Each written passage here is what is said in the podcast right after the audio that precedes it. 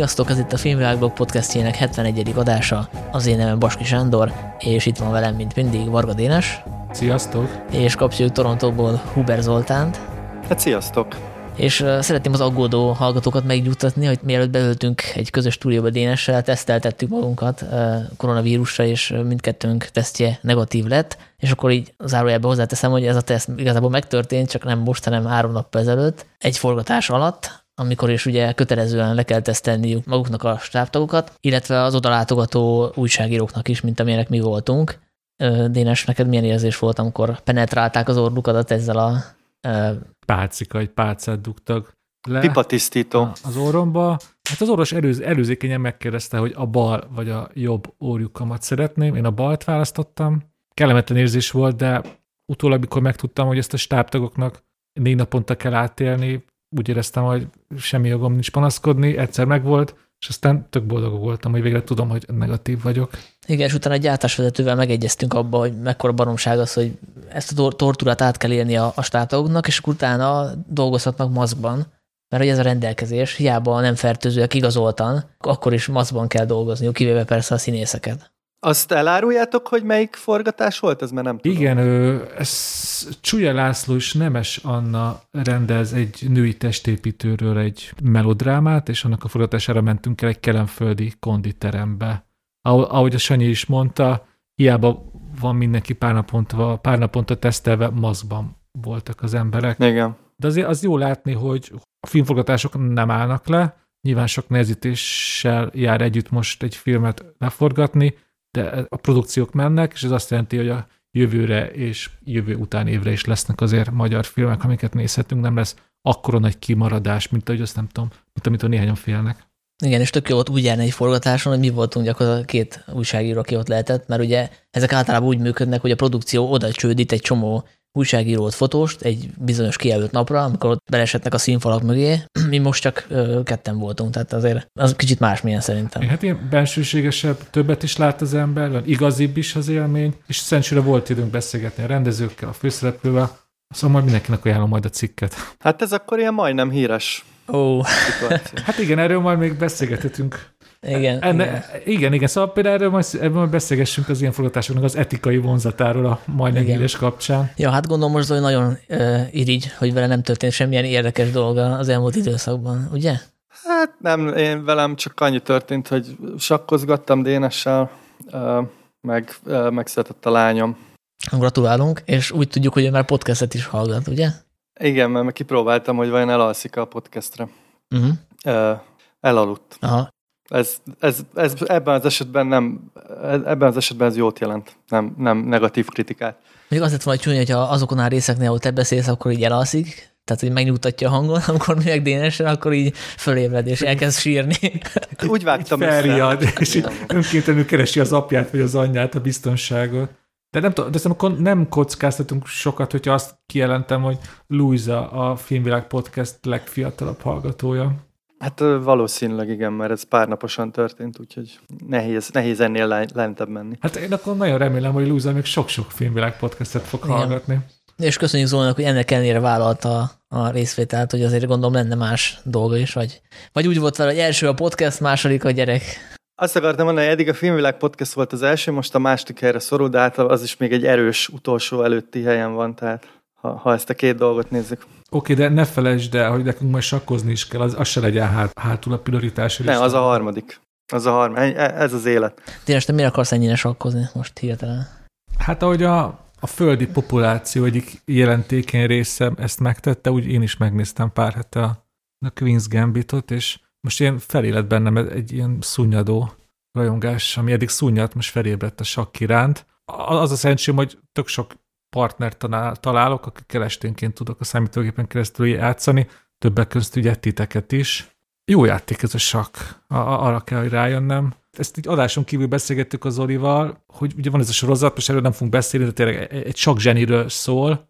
Ezért rólam ez elég hamar kiderült, hogy én messze állok attól, hogy tehetségesnek tartassam magam a sakból, és mégis élvezetes ez a játék. Szóval hogy annak ellenére vonz, hogy így, így nagyon tisztán kimutatja, hogy ilyen szűk korlátok között vagyok kénytelen moz, mozogni ebbe a játékban. Hát te podcastben vagy tehetséges, most mindenben nem lehetsz. Hú, hát ezt nagyon köszönöm, kicsit el is pirultam.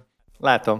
Na jó, térjünk el a podcast témájára, és arra gondoltunk, hogy folytatjuk a nosztalgiázást. Ugye most fut a évtized összegző adásunk, és gyakorlatilag ennek egy ilyen spin-offja következik most, amikor öt olyan filmmel foglalkozunk, amelyek évfordulósak, tehát 10, 20, 30, 40, illetve 50 évvel ezelőtt készültek. Ezek közül van olyan, ami nagyon ismert, tehát amiatt volt érdemes újra nézni, illetve olyan is van, amiről mi sem hallottunk még szerintem korábban, és gondolom akkor ti sem.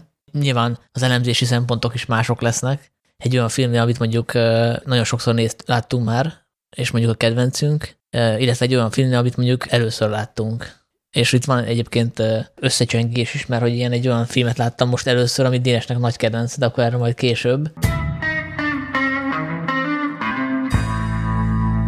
És akkor arra gondoltunk, hogy időrendben visszafelé haladunk, 2010-ből pedig a közösségi hálót választottuk, David Fincher és Aaron Sorkin közös filmjét, az úgynevezett Facebook filmet, ami csak tíz éve, hogy kijött, de szerintem már most úgy tűnik, mintha ilyen, ilyen ősrégi film lenne. Vagy nem tudom ti, hogy, hogy, ér, hogy éreztétek, amikor újra néztétek. Ez főleg ugye akkor tűnt szembe, amikor a régi Facebooknak a régi felületét mutatja ez a film, és akkor tényleg, mint hogyha ilyen, ilyen több civilizációval már meghaladtuk volna azt a Facebookot, mint amit ez a film bemutat, mint amit a 2000-es évek elején ugye a program elején használtak. Tényleg fantasztikus, hogy a számítógépes kultúra mekkora sebessége változik, fejlődik. Hát számomra azért volt nagyon izgalmas újra nézni ezt a filmet, hogy mennyire más jelent ma a Facebook, mint 2010-ben. Tehát ennek a filmnek a fókusza egészen más, mint ahogy most gondolkozunk a, a Facebookról, meg az egész jelenségről, mert hogy ugye a Facebook az egy egész jelenségnek lett a zászlós hajója, tehát amikor Facebookról beszélünk, most már egy ö, számos platformot, tehát számos platform hasonlóan működik. Ugye a Facebook egy, ebből a szempontból is úttörő volt, és nekem nagyon nagy élmény volt újra nézni ezt a filmet, hogy mennyiben feleltethető meg a mai viszonyoknak, milyen témákat boncolgat, amik akár ma is izgalmasak.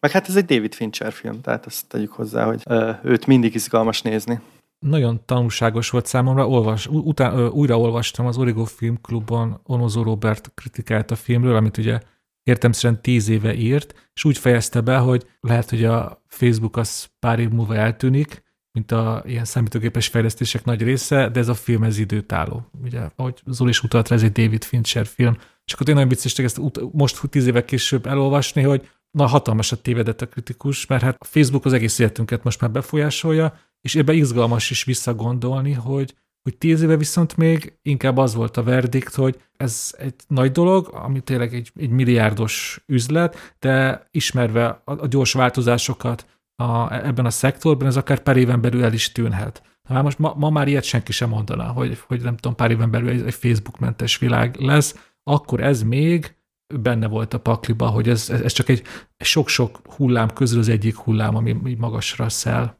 Ezt elég szépen mondtad. Egyébként én is írtam kritikát a, filmről a filmvilágba tíz évvel ezelőtt, és gyakorlatilag ugyanúgy látom most az újranézés után is, tehát nekem akkor is az volt vele a problémám, hogy hogy Fincher filmként tényleg jól működik, meg hogyha ez a Mark Zuckerberg egy fiktív karakter lenne, akkor is tök érdekes lenne ez a történet, hogy itt van egy fiatal egyetemista, nevezhetjük nyugodtan zsenének is, aki kitalálja ezt a közösségi hálót, és akkor a végén kiderül, hogy a ő motivációja mindvégig az volt, hogy őt a, az egyik barátnője kikosarazta és megalázta, és most ő vissza akar neki ezzel vágni. Tehát, hogy mint hogyha egy ilyen mélyen személyes vonzata lenne ennek a történetnek, ugye az a vége a filmnek, hogy ő ismerősnek jelöl, és akkor frissíti, és várja, hogy visszajelölje. És ugye nyilván ez nem igaz, tehát a Zuckerberg a jelenlegi feleségével már a egyetemen összejött, és azóta is vele van, tehát ez lehet, hogy még izgalmasabb történet is lenne, hogy van itt egy nő, akinek nem ismerjük a, a hátterét, hogy ő mindvégig ott állt a világ egyik leghatalmasabb embere mellett, illetve akkor még nem volt az, de az lett, és nem tudunk róla semmit, tehát sokkal érdekesebb lett volna esetleg őt is belemondni ebbe a történetbe, mint hogy fabrikálni egy ilyen teljesen hamis narratívát. Én ezzel nem értek egyet, szerintem nem csak a barátnőjének akar visszavágni, hanem ugye nagyon hangsúlyos a filmben, hogy ő szeretne bekerülni egy ilyen elitbe, szeretne valaki lenni, ugye a Harvardon tanul, és ugye nagyon visszatérő motivum, hogy nem veszik be ezekbe a titkos ilyen, nem tudom, klubok, vagy hogy mondják ezt, ilyen, ilyen házak, és, és ő, ő tényleg, tényleg emiatt vág bele ebbe az egész, és ilyen törtető, törtető módon. Ez nyilván, nyilván egy fikció, de szerintem valahol ez, ez jól rímel a, a, a Facebook jelenség mögött meghúzódó, amiről ugye sokat, sokat lehet olvasni, hogy, hogy mennyire, mennyire el tud magányosítani a Facebook, hogyha, hogyha így rákattansz teljesen, és mennyire, mennyire ilyen hamis közösségi élményt tud adni akár. Úgyhogy szerintem ez, ez, ez megállja a helyét, szerintem ez egy érdekes felvetés a filmnek. Nyilván ez nem egy dokumentumfilm, tehát ez, ez nem a, nem tudom, a Facebook keletkezés történetét akarja elmesélni. Ugye itt, itt inkább, a, inkább egy ilyen ö, dilemma van, hogy, hogy a, a, a fiktív Zuckerberg feláldozza a, a barátságot és a, az emberi kapcsolatai nagy részét. Igen, szerintem és egy nagyon fontos pontra értünk el. Én el, emlékszem, hogy ez már tíz éve is egy fontos része volt a diskurzusnak, és szerintem ez, ez most vált igazán még élesebb problémává, hogy ezt a filmet szerintem akkor lehet jogosan és erős kritikákkal illetni, hogyha tényleg Facebook filmként nézünk rá, és hogy ez az elnevezésből fakad, azt akarjuk megtudni től a filmből, hogy mi ez a Facebook, hogy jött létre, hogy működik, miért ez lett a világ egyik vezető vállalkozása. Ugye, mert sokat gyára láttam a filmet, és most még inkább látszik, mivel ugye a fizikus teljesen megváltozott, teljesen más most, mint mondjuk tízve volt, hogy ez, ahhoz, hogy egy időtálló jó filmként lehessen nézni, ez egy karakterdráma. Sanyi tőled is el, el is hangzott, hogy számomra ez nem a Facebook film, hanem a, a sértett egóról egy nagyszerű tanulmány. Hogy te, hogy az ember milyen sok cselekedete visszavezethető egy embernek arra, hogyha benne van egy ilyen mély, és konstant sértettség és elégedetlenség. Én ezt látom ebben a filmben, hogy, és ez, ez kb. az összes döntésére kihat. Amúgy egy olyan embernek, aki zseni bizonyos területeken, és ezáltal ugye nagy hatással tud lenni a világra, és tök szomorú, hogy ezt a nagy kreativitást, ezt a nagy erőt, ezt részben egy ilyen kiszerű tulajdonsága, a sértettsége behatározza meg. Nekem ezért izgalmas ez a film, mert nem tudom, ezt szokták mondani ilyen Shakespeare-i drámának. Jó, hát az nyilvánvaló, hogy a, Fincher bármilyen témát izgalmasát tud tenni, akkor is, hogyha ez egy ilyen drámaiatlan történet igazából, mert ha megnézzük, akkor semmilyen váratlan fejlemény nincs benne. Ahol véget ér, az is olyan, mint hogyha egy tetszőleges pontra elvágták volna. Tehát ebben komoly dráma nincs, és mégis a, a Fincher azért bármit olyan, olyan cool módon tud fényképezni, és olyan zseniális zene van például a filmben, hogy, hogy van egy, egy fantasztikus flowja a filmnek, tehát, hogy egyszerűen nézeti magát, akkor Jaj, is, hogyha, nagyon, nagyon. ha mondjuk Igen. ilyenként én azért szívtam a fogam, hogy ez picit túl van tolva, például amikor a, a Sean Parker karakterét bevezetik, nem tudom, hogy emlékeztek rám, amikor ott egy fölszere valami csajt, és valami Hala, csajt Dakota, bo, na, bocsánat. Bocsánat, hogy hadd de igen, akkor te is észrevetted, hogy úristen, ebbe, nekem így, ez, ez ezért volt nagyon jó újra nézni ezt a filmet, hogy úristen, ebben szerepelt a Dakota Johnson, ez egy ilyen nagy ilyen reveláció volt nekem, főleg abban a piros bugyiba. Igen, én is, én is felcsillant a szemem, hogy hoppá. Én egyébként nem ismertem meg, mert hogy ő, ő nem láttam a szürke, a szürke 50 a című filmet, még mai napig nem pótoltam be, úgyhogy... És a Peanut Butter Falcon sem nézted meg? Melyiket? A Peanut Butter Falcon Meg azért a Sus- Suspiria remake is. Ugye, ja, azt láttam, hogy egy ott láttam a azért, azért máshonnan is lehet ismerni Dakota Johnson, de igen, ez most egy mellékvágány, hogy mit is akartál mondani, Sanyi? Hogy nekem picit túl van, túl van az, az expozíció, tehát hogy bevezetnek egy-egy karaktert, hogy ő ráébred, mint hogyha először látna egy ilyen ö, közösségi oldalt, ott azért a Facebook nem az első volt, el is hangzik a filmben, hogy volt a MySpace, meg a Friendster, igen és Sean Parker úgy fedezi fel ezt a revelációt ennek a, az éjszaka megismert lánynak a gépén, hogy mint hogyha tényleg most találkozott volna először ezzel a közösségi oldal. Ő nem a közösségi oldal koncepciójával találkozott ott először, hanem a Facebookkal szerintem. Te is mondtad, hogy ez nem az első, hanem Igen. maga a, a felület, a, a, a mögöttem meg, meglévő gondolat, szerintem az, ami őt felizgatta. Igen, és utána mondja is a lány neki, hogy hát ez valamiért nagyon addiktív, hogy már nem tudom mióta rajta vagyok. Szerintem ott ugye az, a, az esik le, hogy, hogy ebben van egy ilyen addiktív vonás. Igen, és az egyébként nagyon-nagyon vicces volt számomra, hogy ugye a film úgy illusztrálta a Facebook addikcióját, hogy azt adta Dakota Johnson szájába, hogy aznap már, már ötször volt rajta. Már most ugye 2020-ban szerintem az az ember, aki egy nap összesen csak ötször néz rá a Facebookért, szerintem az már büszke lehet magára hogy mégse függő. Igen. Egyébként a sztorira visszatérve, nekem azt se tetszett se 2010-ben, sem most, hogy a, a történetnek, a játékérek a nagy részét, ez a Winklevoss sztori veszi el. Ugye ők azok, akik azzal vádolták meg a Zuckerberg-et, hogy ellopta az ötletüket, és nagyon-nagyon sokat foglalkozunk velük, tehát nem tudom, a játékidőnek a negyedét minimum, hanem többet, holott ők tényleg a Facebook történetében lábjegyzetek sem lesznek, mert annyira érdektelen az ő, az ő sztoriuk, meg hogy nem is értem, hogy miért érdekes de, az, de, hogy de látod, megint úgy fogalmaztál, hogy, hogy a Facebook története szempontjából, de szerintem megint rossz irányból nézed a filmet. Igen, szóval hogy megint, megint azt mondod, hogy a, hogy a Facebook történetében, de ez nem a Facebook történetéről szól ez a film, hanem tényleg, a, amit Dénes is mondott, a, a, a Zuckerbergnek a ilyen, nem is tudom, a felemelkedése és közben bukása, vagy egy ilyen fura, fura történet, és amit mondtam, hogy szóval itt, itt szerintem nagyon fontos ez a két, uh, hogy hívják, Van der Floss, vagy Winkelvoss. Winkelfoss, bocsánat, mert hogy ők testesítik meg ezt az amerikai pénzügyi arisztokráciát, ami ellen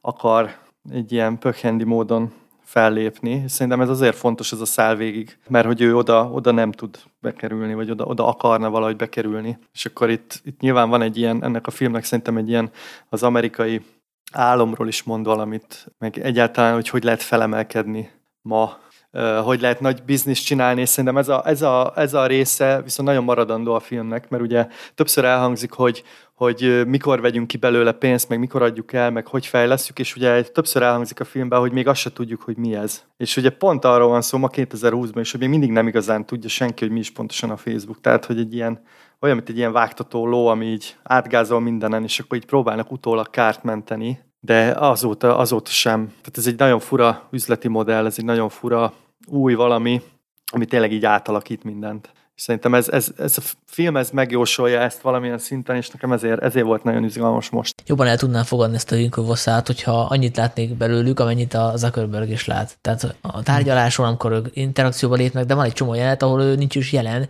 például az Angliába játszó rész, résznél, ott látjuk, hogy evezős versenyen vesznek részt, meg utána ugye másodikak lesznek, és ott a, a partiban megismerkednek az András herceggel, meg nem tudom, egy órás jelenetet kapunk, amiben nincs benne a Zuckerberg, és szerintem nem annyira érdekes. Hogyha ez tényleg a Zuckerberg története, akkor mindent az ő személyén kéne átfűzni.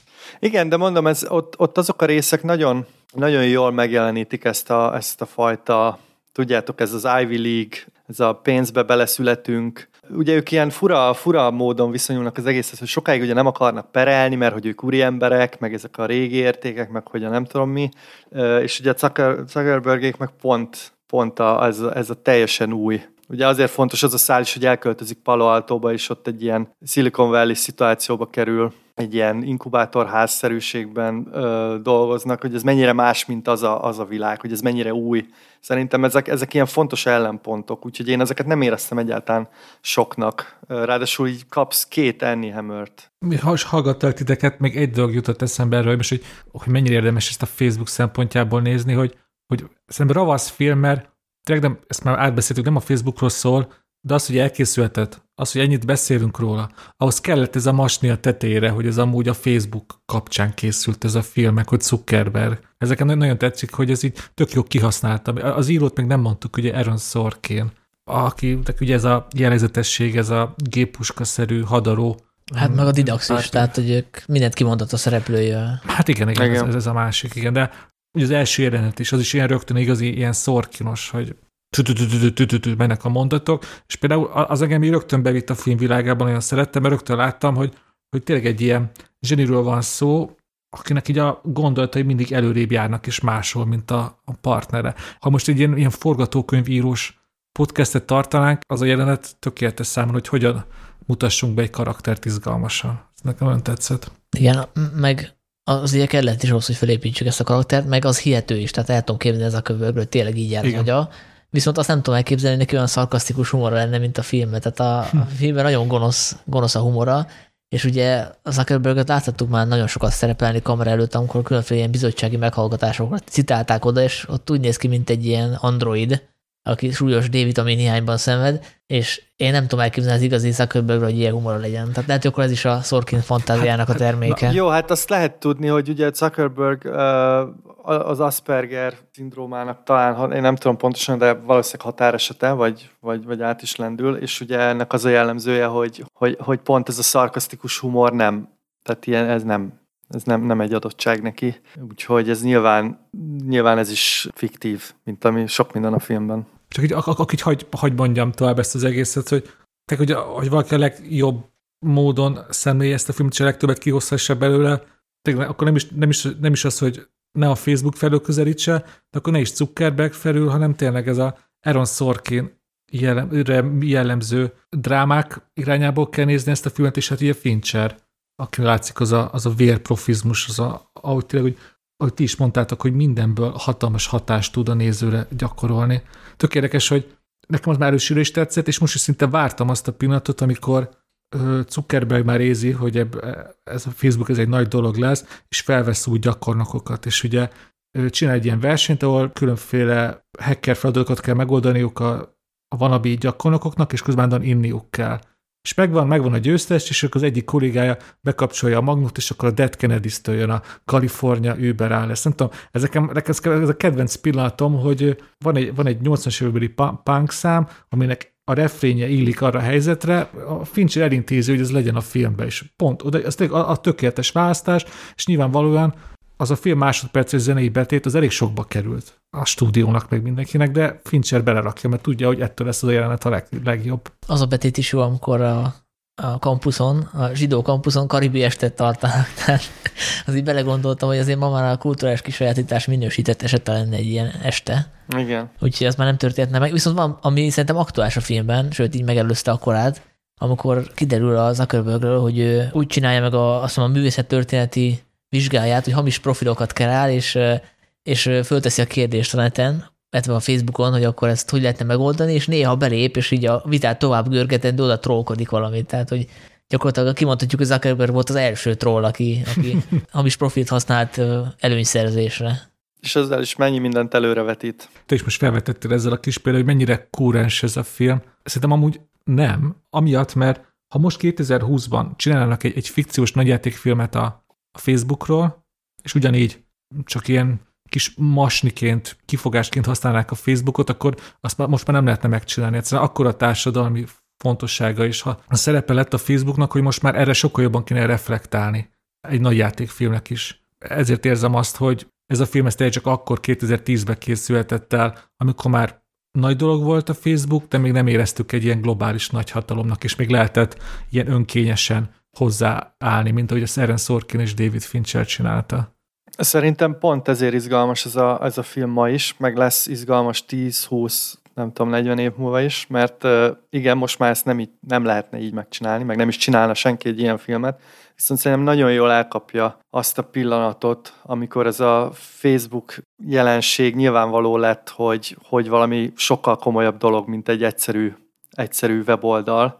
Ugye azt hiszem akkor még talán ilyen 500 millió felhasználó körül jártak, ami már akkor is hatalmas szám volt, már amikor a film kijött, nem amikor a film játszódik. Nekem nagyon érdekes volt ezt most újra nézni, mert csomó dolgot előrevetít, egy csomó dolog benne van már, ami, ami most szintén téma, meg egy csomó dolog nincs benne, ami most nagyon nagy téma a Facebookkal kapcsolatban, és ezek is érdekesek, szóval ezeken gondolkozni, hogy, hogy mennyire más lett az egész dolog.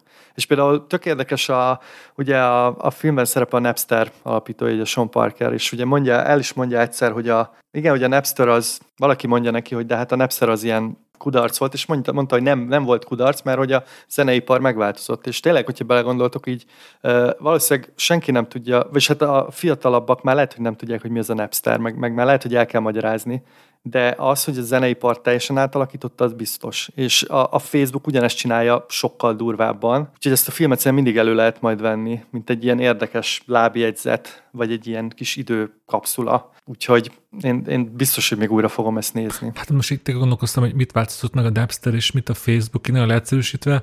A Napster hozta el azt a korszakot, amikor bármilyen zenét be tudok szerezni, nem tudom, fél óra alatt, maximum. Hát nem csak az, Dénes, azért a, a, ma már senki nem vesz cd ja, és, és, ennek, de és amit én elmondtam, annak a következménye, hogy az egész zeneipar ugye összeomlott, mert a Napster mindent elérhetővé tett, és nincs az, hogy én lemegyek a, nem tudom, Virgin Megastore-ba, és nagyon sok pénzt kifizetek a különböző nagy CD-kért.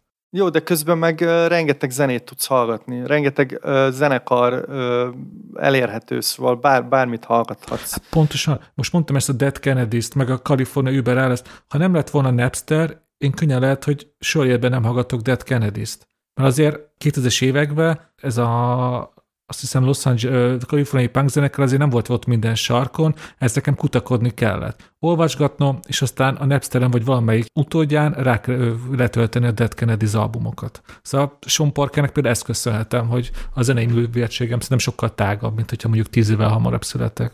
Ja, csak amikor neki azt mondják, hogy, hogy ez egy kudarcos vállalkozás, akkor arra gondolnak, hogy ő nem tudott belőle pénzt csinálni, sőt, hát különféle jogi ügyei voltak ebből. Igen. De mások viszont tudtak ebből pénzt csinálni, tehát ugye ma már a Spotify legálisan csinálja ugyanezt, nem? Tehát, hogy, hogy zeneket tesz elérhetővé, tehát akár, akár Magyarországon is hallgathatsz egy, nem tudom, Fülöp-szigeteki ska együttest, ezt a Spotify megcsinálta. És igazából a Facebook is ezt csinálta, hogy korábban volt a MySpace, a Friendster, meg ki tudja még milyen vállalkozások, akik hasonló közösségi hálót próbáltak felépíteni, és akik nem sikerült komoly pénzt csinálni belőlük, jött a Facebook, neki meg sikerült. Igen, na de pont ezt mondom, hogy szerintem erről, erről szól ez a film egy, rész, egy nagy részben, hogy, hogy ugye ez folyamatosan benne van a filmben, hogy még, még nem, meg hogy így, így ilyen modell, olyan modell, és ugye ott hagyjuk el a filmet, hogy, hogy már egy ilyen elég komoly üzlet ugye akkor még ezt nem láttuk, nem láthatta senki, hogy mennyire komoly, de hogy ugye teljes, teljesen új gazdasági modellt hozott. Tehát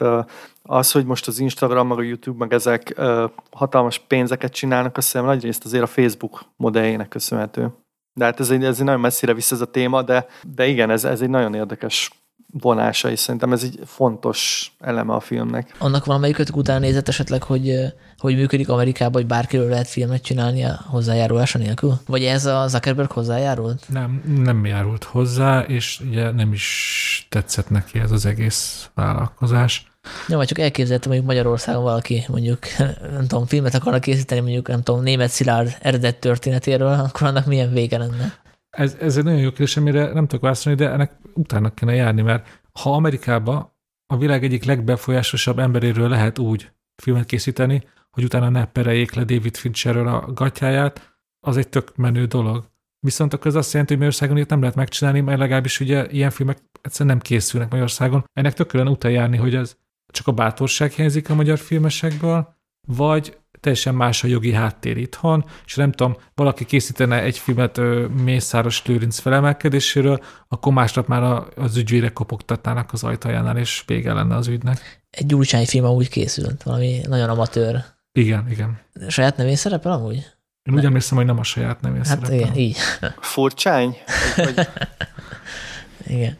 Nem, hát ez, ez ugye ugyanaz, mint hogy a Magyarországon ugye az interjút mindig átfuttatod az interjú alanyjal, és várod a jóváhagyását, Amerikában ilyenre nincs szükség. Ez, tehát... Azért ez az interjú nem ilyen egyszerű. A kulturális újságírásban ez kialakult, hogy ő, mindig megvárjuk, hogy visszaküldik, és a jó, jóváhagyjuk. A, a, poli, a politikai újságírásban az ennél szigorúbban működnek Magyarországon is a dolgok. Tudom, csak arra mondom, hogy, hogy teljesen más szerintem a hozzáállás a, az ilyen, nem tudom, közszereplőkhöz, meg, meg hírességekhez, szóval az Amerikában tényleg bárkiről csinálhatsz filmet. Hát meg egyébként Nagy-Britanniában is, ott is ennek egyébként nagy hagyománya van élő és híres személyekről, akár belemenős provokatív filmeket forgatni. Hát nem tudom, esetleg Orosditani kollégánk, ő jogász, esetleg tudja, de én a, azt gyanítom, hogy itt a kontinentális versus angol száz jogrendszer ö, sajátosságai lehetnek a háttérben. Tehát ugye az angol száz jogrendszerben gyakorlatilag amíg nem perelnek be, addig jó vagy. Most találtam egy cikket arról, hogy a Elment az összöd, ugye ez volt a Gyurcsány film címe. Hú, mennyire frappáns. szóval, hogy a Gyurcsány beperelte őket a személyiségi jogai megsértése miatt 1 millió forint nem vagyoni kártérítésre, és elbukta ezt a pert, legalábbis első fokon, és úgy indokolta a bíróság, hogy belefér a művészi alkotói szabadságba, hogy közszereplőt bilincsben mutatnak. Tehát lehet, hogy akkor csak ezt a részét kifogásolta a Gyurcsány.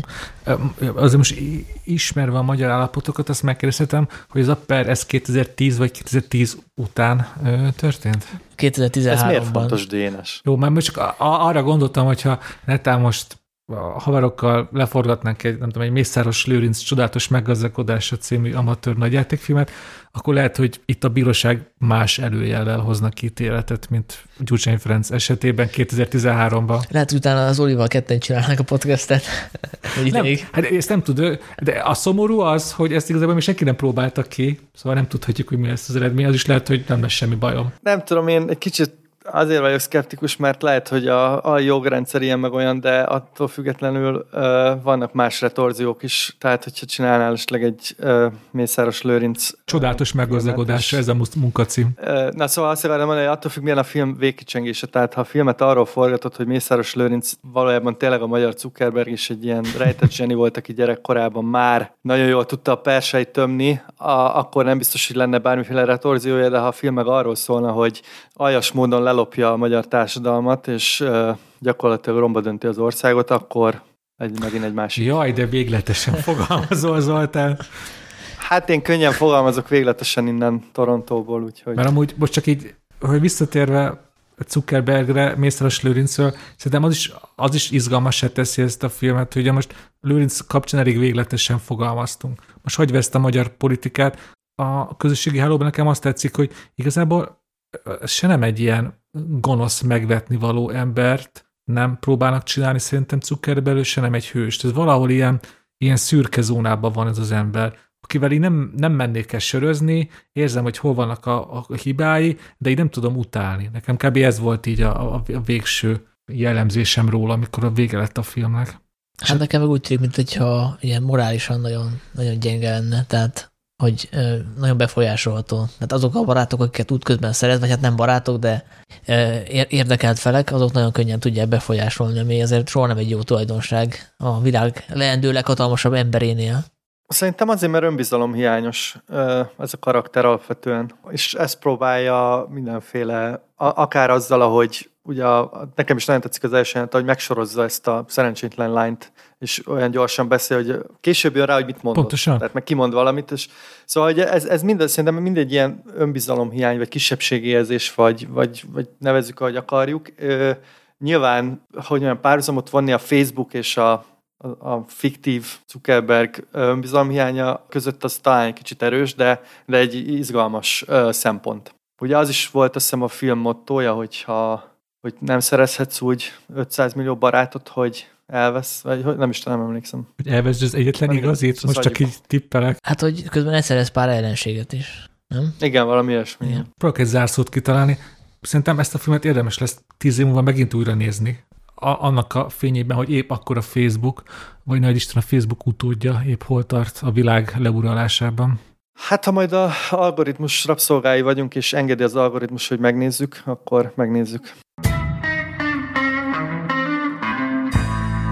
És ha már érintettük az újságírás témáját, a kulturális újságírásét is, akkor áttérünk egy 2000-es filmre, ez a majdnem híres Cameron Crowe rendezése, és Dénes javasolta, hogy beszéljünk erről a filmről. Miért? Az a teljesen egyszerű okom, hogy nekem ez tényleg az egyik kedvenc filmem, olyannyira, hogy van egy TXT fájlom a laptopba, és amikor épp unom magam, akkor mindig próbálom kialakítani az épp aktuális 50 kedvenc filmemet. Ami tényleg, ami nem csak az, hogy így remek műveknek tartom őket, hanem így érzem, hogy így személyesen is sokat adnak nekem, és a, a majdnem híres, azt az nagyon régóta ott van ebben a szűk mezőnyben. Most újra néztem, és akkor tényleg már olyan a kapcsolatom a filmmel, hogy így néha ismertek ezt, hogy előre tudjátok, hogy mit fog egy karakter mondani, és akkor van a végén az a, az a, az a jelenet, amikor a William, a kisrác megkérdezi a Stillwaternek a, a vezetőgitárosát, hogy végre tud vele interjút készíteni, és megkérdezi tőle, hogy what do you like in music, mit szeretsz a zenébe, és akkor ugye közelhajol a mikrofonhoz, és akkor annyit mond, hogy to begin with, everything. És én azon gondolkoztam, hogy basszus, nekem kb. ez a viszonyom ezzel a filmmel, hogy én ebbe pofátlan módon mindent szeretek, és hogy miért, hát majd arról beszélgessünk. Sok, nagyon, nagyon sok módon tudok kötődni ehhez a filmhez. Most csak akkor egyet mondok. Ugye 1973-ban játszódik, egy kamasz gyereknek a, hát a lehető legizgalmasabb módon való felnőtté válását mutatja be, aki kulturális újságíró lesz, és egy, hát egy ilyen középszerű amerikai rockbandának a turnéjához csatlakozik. És most ugye említettem ezt a mondatot, hogy mit szeretek ebbe az egészbe, hogy tényleg egyébként tele van ilyen, ilyen idézhető mondatokkal, amiket én bármikor fel tudok írni magamnak egy papírra, és, és elgondolkozni rajta. Például azért, amit a Sanyi mondott, hogy én is az újságírásba gondolkozok, én szerintem ez a film tök sok olyan dilemát felvet, hogy mitől lesz valaki jó újságíró, és hogy milyen aknákra léphet a kulturális újságírás terén. Most hirtelen ennyi jutott eszembe. Hát Dénes, én megértem, hogy neked ez az egyik kedvenc filmed, mivel kulturális újságíró vagy, és ez az egész film gyakorlatilag egy ilyen kulturális újságíró álom. Tehát, hát egy nedves álom, nem? Igen, tehát, hogy ki ne akarna egy olyan megbízást kapni, hogy egy ö, zenekarral kell turnéznia, találkozni a, a, az akkori zenei széna hatalmas neveivel ugye feltűnik, hát nem tűnik fel a filmben, de ugye tudjuk, hogy ott van a, a, mindig az adott helyszínen a Led Zeppelin-től a Black Sabbathon át, nem is tudom, tehát, hogy így a még David Bowie is el, el, elmegy a háttérbe, ugye csak a vörös haját látjuk. Ráadásul ugye ez egy felnövés történet is egyben, tehát itt az ártatlanság elvesztése, első szerelem, első szex, szülőtől való leválás, és egyébként a háttérben a, a rock and roll vége, úgyhogy van egy ilyen kis keserédes, szerintem egy ilyen keserédes hangulat is ebben, hogy a, tényleg ez a, ez a 60-as évek végéről szól, amikor, a, amikor a, a, a rockzenéből tényleg biznisz lesz, Úgyhogy én, én megértem, hogy, hogy neked ez egy ilyen hatalmas kedvenced. Én nekem ebben a filmben azért vannak, vannak olyan dolgok, amiket nem szeretek, de ö, olyan ez a film, hogy én most láttam harmadjára, hogy mindig felfedezel ilyen kis apró jelenteket, és nekem inkább ezek a kis apró jelentek maradnak meg, amik nem is feltétlenül kapcsolódnak a fő sztorihoz, csak ilyen kis, kis zárvány epizódok, és azokat én nagyon-nagyon szeretem. Most mondok egy példát, amikor interjút készít a, egy ilyen füves rádiós a, a zenekarral, azt szerintem az egy önmagában egy olyan kis zseniális bit, hogy tényleg bármikor újra újra nézem. De hogy nagyon sok ilyen pici apróság van. Nekem, nekem a, a, a probléma a filmmel az, az tényleg egy kicsit, kicsit túl idealizált néhol. Viszont, hogyha már az újságírást említetted, meg hogy, meg hogy az etikai vonatkozásait az újságírásnak, ugye van ebben a filmben egy, egy ilyen dörzsölt rock újságíró, akit a Philip Seymour Hoffman alakít. Lester Banks. Szerintem, igen, szerintem rá érdemes hallgatni. Szóval amiket ő mond, azt minden kultúrás újságírónak érdemes felvésni a kis notaszába. Hát, hát amikor azt mondtam, hogy ez, egy, hogy ez egy könnyen idézhető film, akkor nagy részt egyébként Lester Banksre gondoltam, mert egy fantasztikus, hogy a karakter úgy van meg, megírva, hogy kb. minden mondata olyan, hogy legszívesebben megállítanám a filmet és leírnám, és ezzel együtt igazinak hat. Szerintem ez egy nagy dolog, hogy, hogy csupa ilyen aranyköpése van, és mi is azt érzem, hogy ez az ember ez tényleg valóban létezhetett. Ugye ő egy, egy, egy valós ember volt Lester Banks, az, az amerikai rock, rock újságírás egyik legnagyobb hatású alakja. Igen, és most olyan karaktert neveztél egyik legemlékezetesebbnek a filmben, aki 5 percet szerepel körülbelül. Ugye? Ugye? Mekkora nagy dolog? Nagyon fontos szerepel a filmben, hiába keveset szerepel, mert nélküle nem nem történik semmi ebben a filmben. Tehát egyrészt ugye ő indítja el a, a srácot, ő adja a megbízást, ő, ő rántja ki többször a kakiból, tehát ő ad olyan tanácsokat, amivel tovább tud menni. Úgyhogy ő egy ilyen mentor a háttérben, de hogyha kivennéd a filmből, akkor nem történik semmi ebben a filmben. De csak azért, hogy szerintem azért talán még vannak olyanok, akik nem látták ezt a filmet, amellett, hogy ez egy többször Oscar-díjas film. Ugye, amiről, amit a Zoli is, meg mi is említettünk, hogy, hogy mi is ez a ez az, ez az újságíró ingoványos talaj, hogy mondjatok azt, hogyha nincs igazam, de Zoli is, meg a Sanyi is, meg én is azért kezdtünk el, nem tudom, filmekről írni, mert nagyon szeretjük a filmeket. Különben nem ez a. Hát baj lenne, ha nem Pontosan, így lenne. ugye a kulturális újságírásnak mindig van egy ilyen, egy ilyen rajongói oldala. És a film azt mutatja be, hogy, hogy van egy, egy, egy, egy, egy, egy, egy mikor egy kamas rác, aki rajong a rockzenéért, és mellesleg újságíró akar lenni, és akkor végre találkozik a, a hőseivel, és akkor most mi legyen? Mert azért a, ugye a rajongói szerep, meg az újságírói szerep az eléggé ő kibékítetlen egymással, és szerintem ez például egy nagyon izgalmas dolga, és ebből mi nagyon sok muníciót tudunk ö, kapni a, a filmből, hogy mit tegyünk akkor, hogyha nem tudom, találkozunk egy olyan, nem tudom, rendezővel, színésszel, akit amúgy mi nagyra tartunk, akkor nekünk most hogy kéne ezt az interjút ugye levezényelni? Vagy az is elgondolkodott a film kapcsán, hogy azért ugye a, a magyar filmipar azért elég belterjes és egyszerűen elkerülhetetlen, hogy ilyen személyes kapcsolatok alakuljanak ki a magyar ö, film bizonyos szereplőivel. Nekem is ugye több, több embert ismerek. Akkor nekem most azért, mert az egyikkel már nem tudom, megittam három sört, meg két cigit, akkor utána írhatok mi kritikát a filmjéről? Vagy akkor hogyan csinálják vele interjút? Szerintem ezek tök izgalmas és nehezen megválaszolható kérdések. Igen, ezért vagyok kíváncsi a forgatási riportotokra, amit az elején említettem. Most nem tudom, mennyire lehet ezt ilyen személyesre venni, ugye mentünk a forgatási riportra, és akkor nekem a, a Sanyi azt mondta, hogy ő amúgy együtt kosarazik a Lacival. Akkor most e, ez alapján a Sanyi írhat kritikát vajon még erről a filmről, vagy nem? Vagy ugye a podcastben már többször szerepelt Nagy V. Gergő, akivel azért már nem kettő, nem három, azért több sört megittem életemben. Akkor, hogyha ugye, neki eddig kismilyen volt, nagy játékfilmnek a forgatókönyvírói, akkor most én mit tegyek? Azért, mert őt nem tudom, a haveromnak tartom, akkor hogyan viszonyuljak a következő filmjéhez? És ezekre most direkt csak kérdéseket teszek föl, mert ezekre nagyon nehéz válaszolni. Pontosabban Lester Banks megadja a választ, azt mondja, hogy legyél őszinte és legyél kegyetlen. Hát én egyébként nem írnék a ismerősem haverom filmjéről, tehát azt szerintem meg, meg lehet oldani. Ja, egyébként az olyan, amit mondtál, hogy idealizálja kicsit a film ezt a világot, ha. szerintem az ide kapcsolódik ez a problémához, mert ugye a, a filmbeli újságíró végül a Rolling Stonesnak megírja azt a idézőjelben leleplező cikket, amiben a negatívokat is megírja, viszont Cameron Crowe, mint rendező, szerintem nem volt ilyen kíméletlen a hőseivel, meg ezzel a világgal. Tehát, hogy itt tényleg idealizálva van ez a, ez a világ. Tehát például a, a drogozásnak a csúnyább oldalát sem mutatja meg, vagy a... Például azt sem hiszem, hogy mindegyik grupi ilyen, ilyen tök jó, ilyen hippi kommunaként fogta fel ezt az egészet, és nem volt egyetlen olyan se, aki mondjuk, aki mondjuk megalázva, kihasználva érezte volna magát. Tehát, hogy tényleg itt ilyen, ilyen csodálatos közösség uralkodik, és lehet, hogy ennek egy árnyoldala is lett volna, de ez gondolom egy tudatos döntés volt a rendezőtől, hogy ő nem erre akar koncentrálni, mert neki ez az ifjúsága része volt, ő nyilván ezt, ezt, ezt sokkal pozitívabban érte meg, neki ez óriási örömforrás volt, nyilván az, hogy 15 évesen bekerült egy ilyen közegbe, hogy a Rolling Stones-nak íratott, tehát hogy, hogy igen, ez egy ilyen szándékosan ilyen pozitív film, ami idealizálja ezt a korszakot.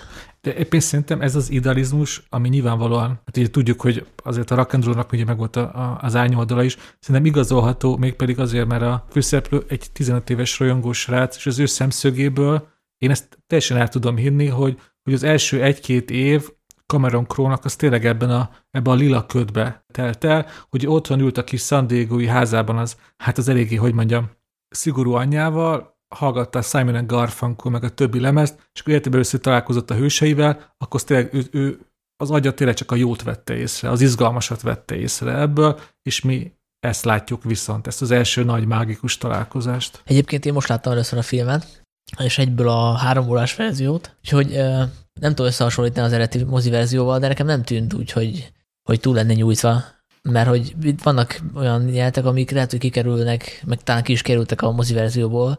Például az, a, amikor a William a hősével, a Lester banks ugye találkozik, és akkor elválnak, elköszönnek egymástól, és utána még öt percig, vagy hát pár percig egy, egymás mellett átcsorognak a, az utcasarkon, mert várják a, a buszt. Igen. És ez tényleg annyira vicces jelenet, és az tipikusan az járt, ami kikerül egy mozi verzióból, mert a, a néző az már haladni akar a, a sztorival, és ne, nem fér bele, pedig hát az egy megtörtént eset szintén, és, és szükség van rá, és hogyha az ember így rákészül, most én megnézek egy három órás filmet, akkor, akkor nem zavarja, mert tudja, hogy most el fog merülni ebbe a világba, és ennek a belemerülésnek az is része, hogy ilyen triviális dolgokat is láthatok a, a főszereplő életéből. Hát ő... Én most... Sőt, bocsánat, mondok, még, mondok még egyet, igen. hogy egy hasonló jelenet, amikor a, William még otthon van, a nővére szobájában, ugye a nővére már kvázi megszökött otthonról, ugye elment stewardessnek, és akkor bemászik az ablakon a testvérének a volt barátja, aki csak azért jön, hogy ott nosztalgiázzon a, a testvére emlékén, és ott végigfekszik az ágyon, miközben a, a srác meg ott dolgozik az írógépén. Ez is olyan történés, ami nem ad hozzá semmit a, a dramaturgiához, az igen, hangulatfestés, és ezek is, ezek is kellnek bele. Én most úgy készültem erre a podcastre, hogy meghallgattam Cameron Crowe-nak az audio kommentárját, és most, hogy rácsatlakozzak, ő mindig elmondja, ugye a hosszabb, a rendezői változathoz készítette el ezt a felvételt, és mindig elmondja, hogy hát igen, ezt is kivágtuk.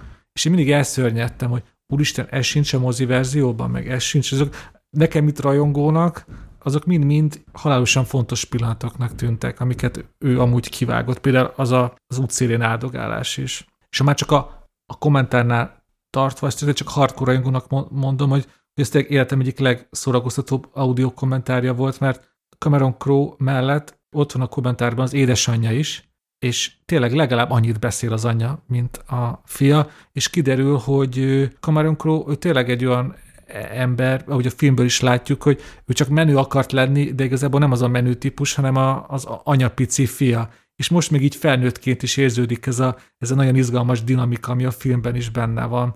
És a másik, ami, ami kiderült számomra, hogy ez egy, ez egy iszonyúan személyes film, és minden második jelenetnél elmondja, hogy ez hogy történt meg vele a valóságban, vagy melyik zenekarral, vagy hogy történt meg, és ő hogy látta. És tényleg a legapróbb részletekig ezt ilyen valós élményekből rakta össze. és nyilván van ugye az a kérdés, hogy mi az, amit nem rakott bele, mert ugye az ilyen dolgok elhallgatásával jött ki ez a kicsit idealizált kép, amiről te beszélsz, Sanyi.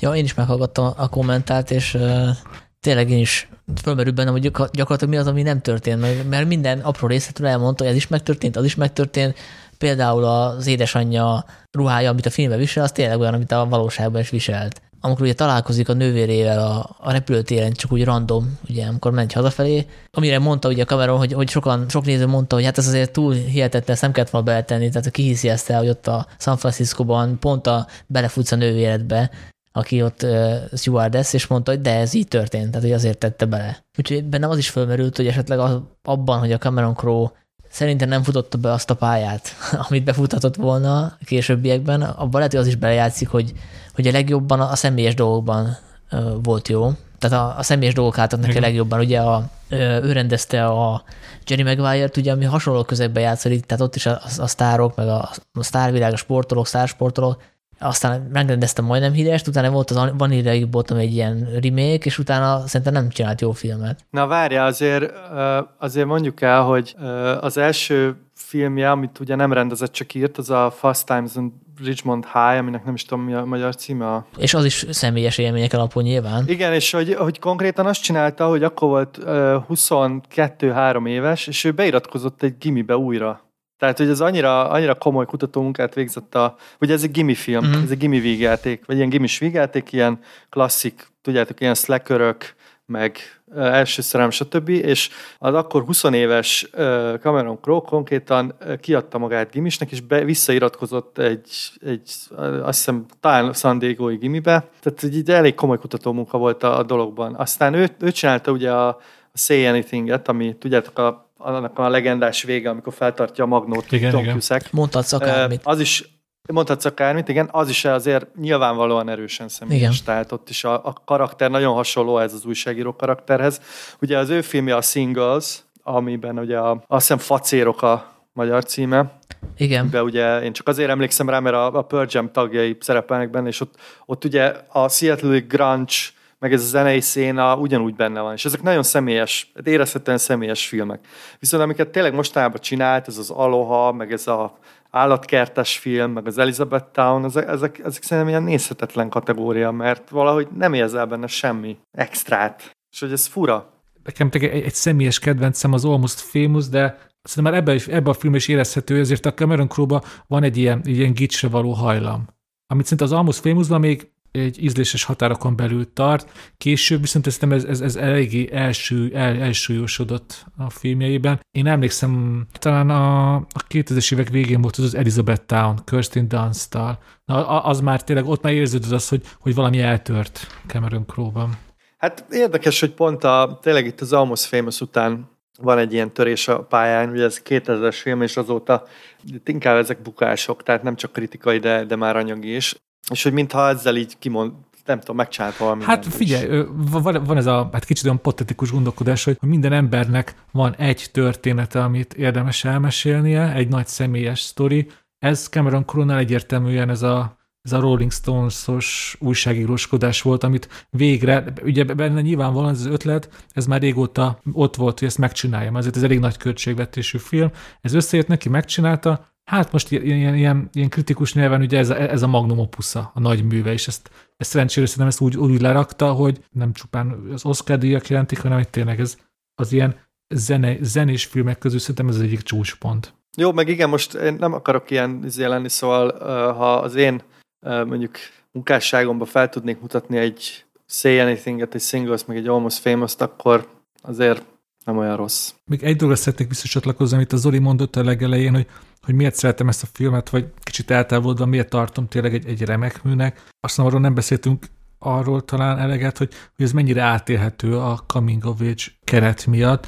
Itt, itt, itt tényleg még most is ilyen, ilyen, ilyen vén 36 éves fejjel, itt tök könnyed, nagyon egyszerű volt belehelyezkedni a főhősnek a pozíciójába, és megint átélni olyan dolgokat, amiket ugye egy ember legjobb esetben is ő csak egyszer élhet át az életébe, amikor először elmegy egy koncertre, és megérzi ezt a nagy zsongást, amikor nem tudom, elveszíti a szüzességét. Nyilvánvalóan, ez is benne van az audio kommentárban, ez is megtörtént Cameron Crowe-val, és ugyanezek ezek az első nagy pillanatok, ezek, ezeket tök jól visszaadja a film, amikor az ember ezeket így kamaszként átél, ezeket a nagy, nagy, nagy elsőzéseket, és ezért jó e, ez mindig visszatérni, és a másik, hogy én most ö, megmutattam például a, a lehet, hogy, nem, lehet, hogy kicsit korai volt, nem tudom, leültettem a 14 éves unoka öcsémet, meg a 14 éves unoka hugomat, méghozzá a, a hosszabbik, a két és verzió elé, és vég, tényleg egy szavuk nem volt, nem unták, végignézték az egészet, és látszott rajtuk, hogy, hogy ez nagyon hat rájuk, mert ugye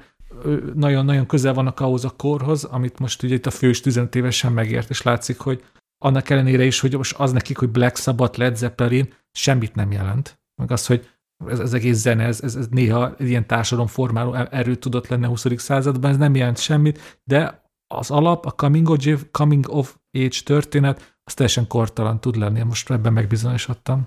De én este annyira öreg vagy, hogy a, az unokölcsét meg az unokahúgod még nem született meg, amikor ez a film kijött. Ez a legdurvább. De megnyugtatlak szerintem ez az elsőzés, meg ez az első rácsodálkozás, ez azért még 36 évesen is bekövetkezhet. És utolsó pont, hogy miért szeretem ezt a filmet, ez is ilyen személyes dolog, hogy azt is bemutatja, hogy hogy a zene az mennyire központi jelentőségű tud lenni egy ember életében. 2020-ban, amikor az emberek már nem igazán hallgatnak albumokat, szerintem ez már nem magától értetődő, amit ez a film bemutat, hogy azt hiszem talán nem tudom, Simon Garfunkel, vagy milyen albumot fogdosott a, a szobájában, amit a, a, a nővére hagyott rá, és az a, az a, a Tommy. A, a, az a vallásos hevület, hogy fogja és felteszi a, a lejátszóra, na ez, ez ugye 2020-ban már hiányzik. Ugye azért a Spotify-t a mobilon keresztül elég nehéz ilyen vallásos hevülettel kezelni, ez, ez, ez kiveszed, és hát ezek a dalok, ezek tényleg így meg tudták változtatni az ember gondolkodását. Ez egy izgalmas kérdés, hogy most 2020-ban erre alkalmasak-e a popdalok, vagy sem. Erre nem, nem akarok, nem merek válaszolni. Azt tudom, hogy 1970 70, a 70-es években e, er, erre volt erő annyi a dalokban, hogy hogy embereknek a gondolkodását megváltoztassák. Mm, szerintem azért még a, a zene fontos, de nyilván én személy szerint azért tudok ehhez kapcsolódni. Én nem vagyok ekkora zenerajongó, de, de vagyok ekkora filmrajongó. Tehát én egy kicsit úgy viszonyulok a filmekhez, mint ez a srác a, a zenéhez. Tehát biztos ti is emlékeztek, amikor meg tudtatok szerezni egy filmet, ugye ezek is már kivesznek, tehát már ezt is magyarázni kell, hogy, hogy régen azért néha tényleg ilyen komoly munkát igényelt, vagy megnézni valamit, vagy eljutni moziba, meg ilyenek, de hát erről már beszéltünk a retro visszaemlékezős podcastbe, de, de én e, ezért tudok rácsatlakozni. A színészekről szerintem még beszéljünk egy pár mondatot. Szerintem majdnem mindenki zseniális volt. Ugye Francis McDormand az anya szerepével különösen, illetve a két Hudson is, aki egy ilyen picit ilyen Manic Pixie Dream Girl karaktertípust hozott, és én nem is emlékeztem, hogy ő ilyen jó mondjuk értető abban a szempontból, hogy nem is nagyon szerepelt ami hasonló, hasonlóan kaliberű dolgokban. Tehát, hogy az érdekes az ő pályafutás, hogy ez alapján, a film alapján azt gondolná az ember, hogy ő kézről kézre adták a jobbnál jobb rendezők, és ehhez képest hát nem sok értékeltőbe szerepelt később. Hát nem merül le, e, ugye egy ilyen romantikus komédiás hősnő lett. Azt hiszem több filmje van Matthew McConaughey-vel és a Matthew McConaughey ugye ki tudott mászni ebből, ő, ő meg valahogy nem, pedig egyébként ö, szerintem is nagyon tehetséges, meg, meg érdekes, de én tényleg nem tudok mondani ezen a filmen kívül más olyan alakítását, amilyen nagyon emlékezetes. Mondjuk egyébként 41 éves még, szóval az egy-két szerepébe esett neki. Hát érdekes, hogy, hogy hiába volt Patrick Fugit, Fagit, Fugit, Fagit, Fagit, és Billy Crudup is nagyon tehetséges ebbe a filmbe, azért nekik is nagyon meg kéne erőltetnem magam, hogy, hogy ehhez hasonlóan nagy szerepet mondhassak a pályájukból, pedig azért ők is szerepeltek azóta egy-két filmben.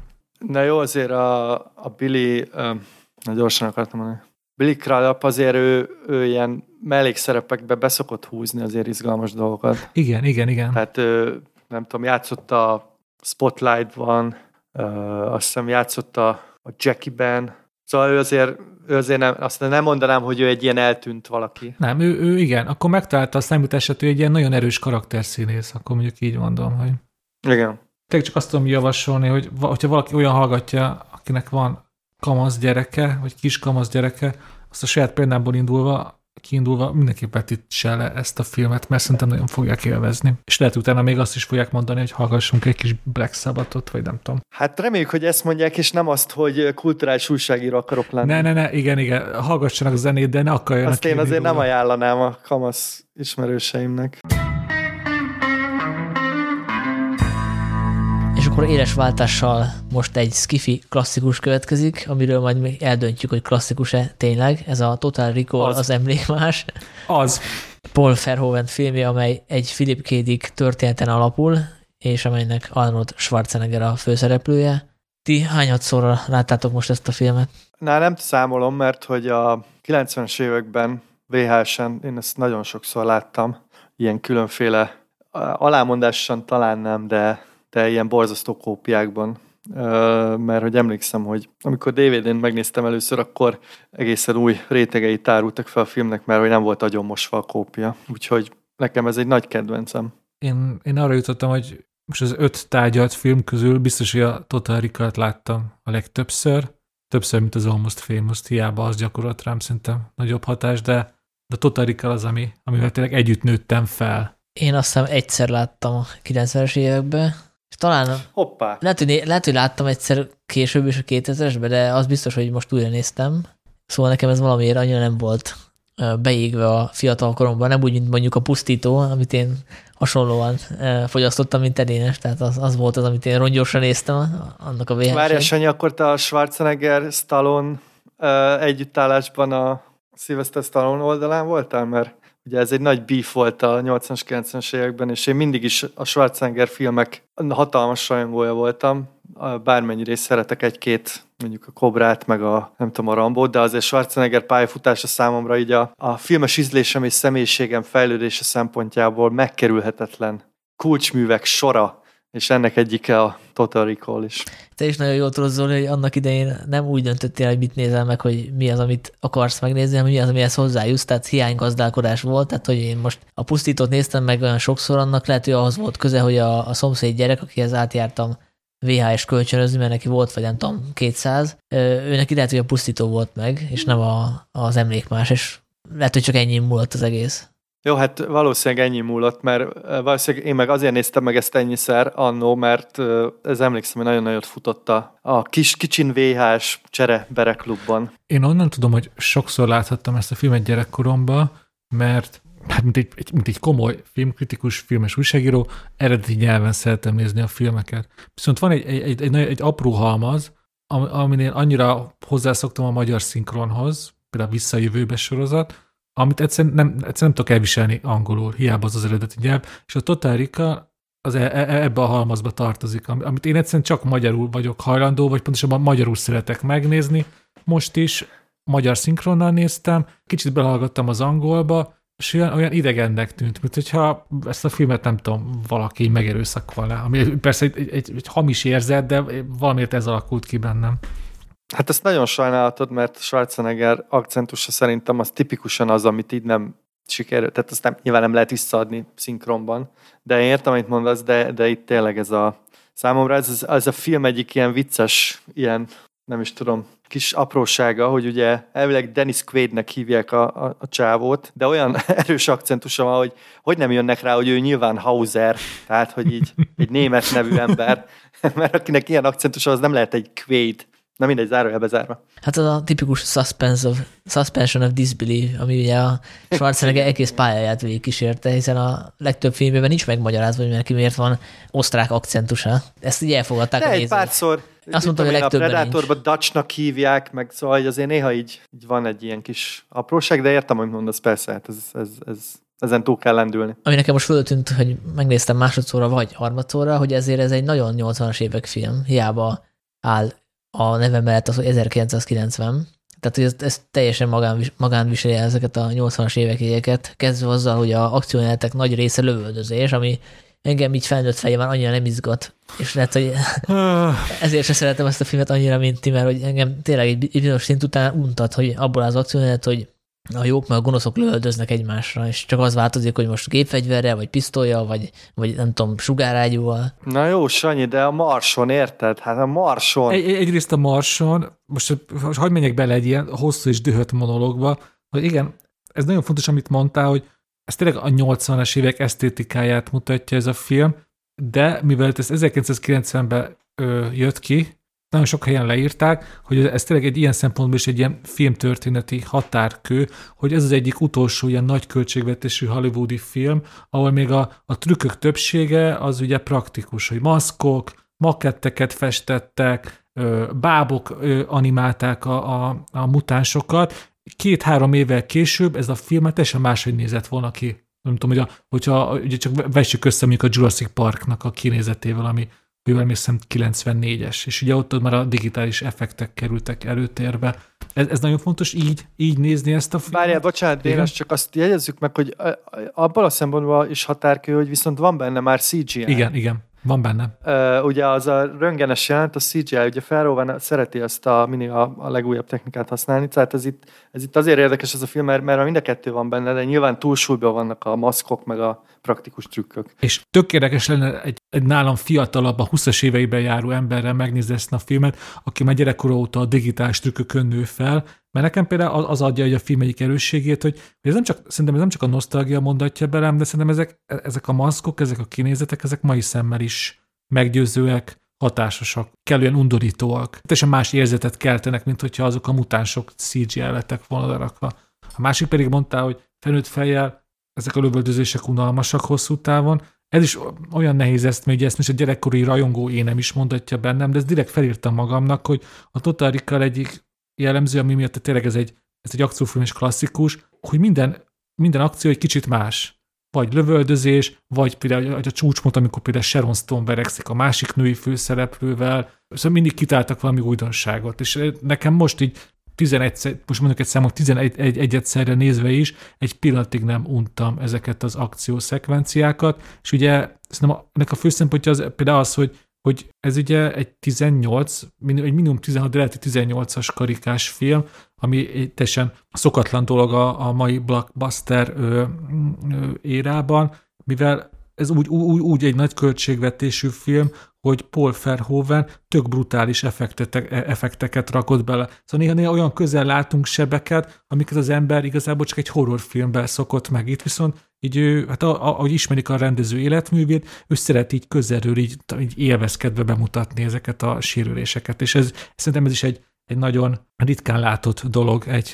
hollywoodi kassza sikerben. Amikor azt mondtam, hogy 80-as évek esztétika, akkor nem arra gondoltam, hogy ez egy ilyen negatívum akar lenni, tehát én szeretem a 80-as évek akciófilmjeit, úgy általában, és szerintem hatásosak ezek a trükkök nagyjából. Tehát nyilván érezzük, hogy melyik az a, a, az a jelet, ahol, ahol bábút látunk, és, és nem annyira valósághű a jelenet, mint amennyire mondjuk ma lenne, hogyha ma készítenék, de engem ez nem lökött ki a filmből egyáltalán.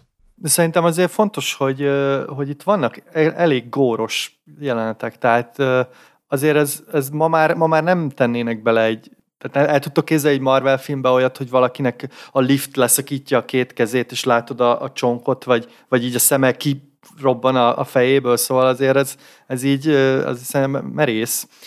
Ez az egyik dolog, a másik a, a 80-as évek esztétikájával kapcsolatban lehet, hogy külsőre tényleg ez megvan, de azért ez a film szerintem már egy picit előre mutat, mert hogy ebbe van egy, és most a sztorira gondolok, nyilván ugye ez a Philip K. Dick sztoria, ez egy ilyen nagyon rétegzett, de hogy ebbe van egy nagyon erős önreflexió magára az akciófilmre, és szerintem ez már, egy, ez már azért a 90-es években erősen átmutat. Most itt arra gondolok, hogy ugye a fő kérdés ennek a filmnek, hogy a, hogy a, gyakorlatilag a, az utolsó kétharmada a filmnek, ez a Marsi kaland, meg ez a titkos ügynök, ez most valójában álom vagy nem álom.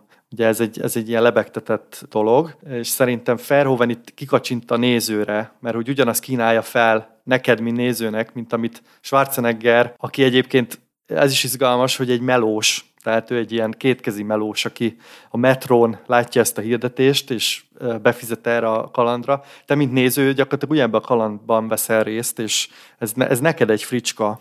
És ez szerintem már egy ilyen, e, e, ez már egy ilyen 90-es évekbeli gesztus. Az ilyen posztmodern gesztus. Teljesen. E, arra is gondolok, csak hogy a, arra gondolok, hogy akciófilmben azért a 80-as években ott azért vérkomolyan volt véve a, a sztori. Igen, és akkor a 90-es évek. Nem lebegtettek. 90-es években ugye utolsó akcióhős, szintén Schwarzeneggerrel, akkor a utolsó cserkész, abban is rengeteg ilyen kiszólás van. Szóval igen, ez a, ez a két korszak határánál ez a film, ebben a szempontból. Igen, abszolút, és emiatt, emiatt rohadt izgalmas.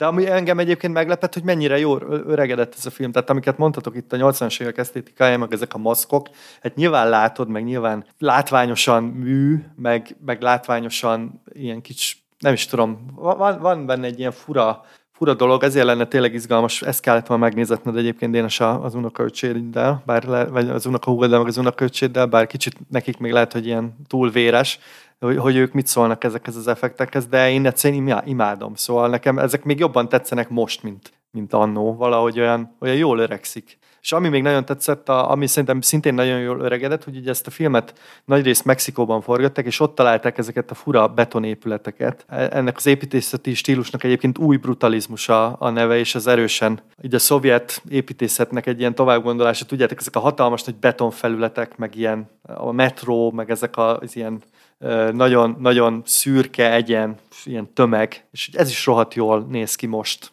Tehát valahogy olyan az esztétikája a filmnek szerintem patinásabb lett, és, és nem, nem, hogy, nem, hogy öregedett, hanem, hanem most még jobban néz ki, mint annó. Legalábbis az én ízlésemnek. Amúgy ez a, ezt, ezt, ezt, a, ezt a mexikói dolgot én is akartam említeni, méghozzá abból a szempontból, hogy milyen vicces, hogy, hogy úgy képzeljük a filmeket, hogy minden előre ki van gondolva, a legutolsó centig, a díszlet, a látvány, a forgatókönyv, és akkor most így én ezt az a, a film audio kommentárjából tudtam meg ezt a mexikói szállt, hogy ott forgatták, és ott a, a metró mellett például a, a mexikói katonai akadémiának a, ezt az új brutalista épületét használták fel, és ez tök vicces, hogy ez ilyen teljesen adhok módon működik, hogy elmennek Mexikóvárosba, ott forgatnak, és ha már ott vannak, akkor körbenéznek, és akkor rájönnek, hogy nekik a metró is megfelelő, és az az épület is. Magyarán, hogyha ő most nem tudom, Párizsba forgattak volna, vagy nagy Isten Budapesten, akkor könnyen lehet, hogy a Total Rikának a, az a kép, amit a jövőről sugároz, teljesen máshogy néz ki, mert más épületek állnak nekik rendelkezésre. Hogy alakul ki egy film, csak arra akartam ilyen kis mellékvágányt elindítani. De tegyük hozzá, hogy ma ez nem történne meg egy ekkora, mert ugye ez egy nagyon nagy költségvetésű film igen, volt abban igen. az időben. Ma ez így nem történne meg, hogy, hogy el, elmennek X helyre, és akkor uh, tetszik nekik valami, és bekomponálják teljesen a filmbe. Legalábbis nem hiszem, hogy, hogy ez most már így megy. De igen, ez hát egy izgalmas. sokkal rendezettebb, a location scoutokat jóval erőrébb kiküldik, jönnek vissza a fotók az épületekről, igen, igen, igen. Hát egy jó példa az új szányos lesz, amit ugye itt forgattak Budapesten részben, és azon se látszik meg a budapesti építészet annyira. De nyilván, aki itt él, az felismert egy-két, egy-két helyszínt, de azt úgy átdolgozták CGI-jal, úgyhogy beleilljen a filmnek a világába. Az tök érdekes, hogy amit a Zoli meg te is mondtál, Sanyi, hogy, hogy ez a álom vagy valóság, ami egy, egy központi kérdésévé válik ennek a filmnek. Csak ezzel gondolkoztam vissza, hogy, hogy, hogy, hogy, hogy milyen izgalmas módon változik a viszonyom a filmhez, hogy amikor én gyerekként néztem ezt a filmet, javítsatok ki, hogyha ti máshogy gondoltátok, én arra emlékszem vissza, hogy ez a kérdés bennem egy pillanatig nem merült fel, hogy ez egy álom lehet. Hát én egy Arnold Schwarzenegger akciófilmet nézek a tévébe, Arnold Schwarzenegger mindenre képes, egy perc alatt meg tud ölni 50 embert, ezt, ezt biztos, hogy nem álmodja, ez a valóság. És ahogy ugye nőttem föl, elkezdtem filmekről olvasgatni, a gondolkodásom nem tudom, bővült, akkor kezdtem el azon gondolkozni, hogy úristen, de ebben a filmben egyre több olyan jel van, hogy ez igazából csak egy, egy, egy illúzió az egész. Ez tök érdekes, hogy, hogy a, ahogy így e, vissza-visszatértem a filmhez, egyre inkább erősödött az a, az a meggyőződésem, hogy ez egy álom. És most ugye a podcast, ez nem tudom, sokat gyára újra néztem, be kell, hogy valljam nektek, hogy Szerintem igazából nincs is egyensúlyban ez a kérdés, hogy álom vagy valóság. Szerintem teljesen sokkal több jel mutat arra, hogy ez egy álom, mint hogy valóság. Most én így érzékelem ezt a filmet a, a sokat Zori meg, megnézés. Szerintem után. nem lehet eldönteni, úgy van megcsinálva a hát, film. Én is úgy fogalmaztam, hogy sokkal több jel mutat arra, mint az ellenkezőjére. Hát szerintem ez az öregedés jele, igen, igen. most már nem hiszed el, hogy ez megtörtént. Én azért gondolom azt, hogy ez egy álom, mert amikor a, ugye elmegy, ebbe, elmegy ez a céghez, ott van egy ilyen sales pitch, tudjátok, az a csávó így előadja, hogy miért jó ez az egész, és akkor így felvázolja gyakorlatilag azt, amik történni fognak. Ami nyilván mondhatod azt, hogy ez egy véletlen egybeesés, de azért nekem egy kicsit, kicsit gyanús. De egyébként én elolvastam az eredeti novellát, bocsánat, csak ezt, ez, ez szerintem egy érdekes szempont. Az a, a novella címe egyébként, hogy emlék vagy emlékárusítás, most emlékárusítás nagyban és kicsiben, ez a eredeti novella címe, és ott, ott folyamatosan többször vált, hogy álom vagy valóság, és ott, ott nem, nem lehet eldönteni, hiszen ott nem utazik a marsra, tehát ott, ott az van, hogy különböző emlékei bukkannak fel újra és újra, tehát többször átmegy ezen a procedúrán, és akkor a vége az, hogy kiderül, hogy lehet, hogy mégis igaz, de hogy ott, ott ez a játék itt többször el van játszva, mint a, mint a filmben, és én azért, azért gondolom, hogy itt, itt Verhoeven igazából szerintem beint nekünk, nézőknek, de ez lehet, hogy csak én vagyok ilyen túl cinikus. Én most, most ilyen cinikus 35 éves fejjel teljesen egyetértek vele, hogy ez tényleg arról szól ez a film, megmutatja, hogy hogyan működik a, hát a filmágia, hogy, hogy beülök a moziba, és ott annyira tetszik az álom, amit nekem vetítenek, hogy arra, tehát megerőszakolom az agyam, hogy legalább arra másfél órára elhiggyem, hogy ez a valóság. És ez történik a filmben is. Hogyha az igazán jó film az olyan, mint a Total Recall, hogy ki akarok belőle lépni. Ugye Arnold Schwarzenegger is a végén megkérdezi, hogy de mi van, ha ez egész egy álom? Aztán gyorsan el, elütik, és inkább csókolóznak egyet a, a naplementébe, azt hiszem. Szóval akkor kb. ez az igazi Igen. jó film ismérve, hogy, hogy annyira erőteljes az álom, annyira bele tudok ragadni, hogy, hogy benne is szeretnék lenni. Ezt sokkal frappásabban meg lehetett volna szerintem csinálni. Tehát nekem épp az a pajom, hogy, hogy ezt nem jelzi igazából ezt a lehetőséget, hogy ez egy álom. Nem jelzi? Nem egyértelműen jelzi. Bocsánat, ott van az a lehetősége az elejétől kezdve, a regényben nyilván sokkal jobban, vagy a könyvben, hogy mire gondolok, például az Inception eredet, ahol a Nolan gyönyörűen az utolsó képen, ugye pörög az a kis búgó, nem tudom micsoda, nem, nincs meg a film vége? De megvan, csak... Tehát, hogy úgy, úgy van vége a filmnek, hogy azt tudod, hogy az nem véletlenül került oda az a kis pörgő izé, az hangsúlyosan fel akarja hívni a néző figyelmét, hogy hello néző, te erről most gondolkodj el.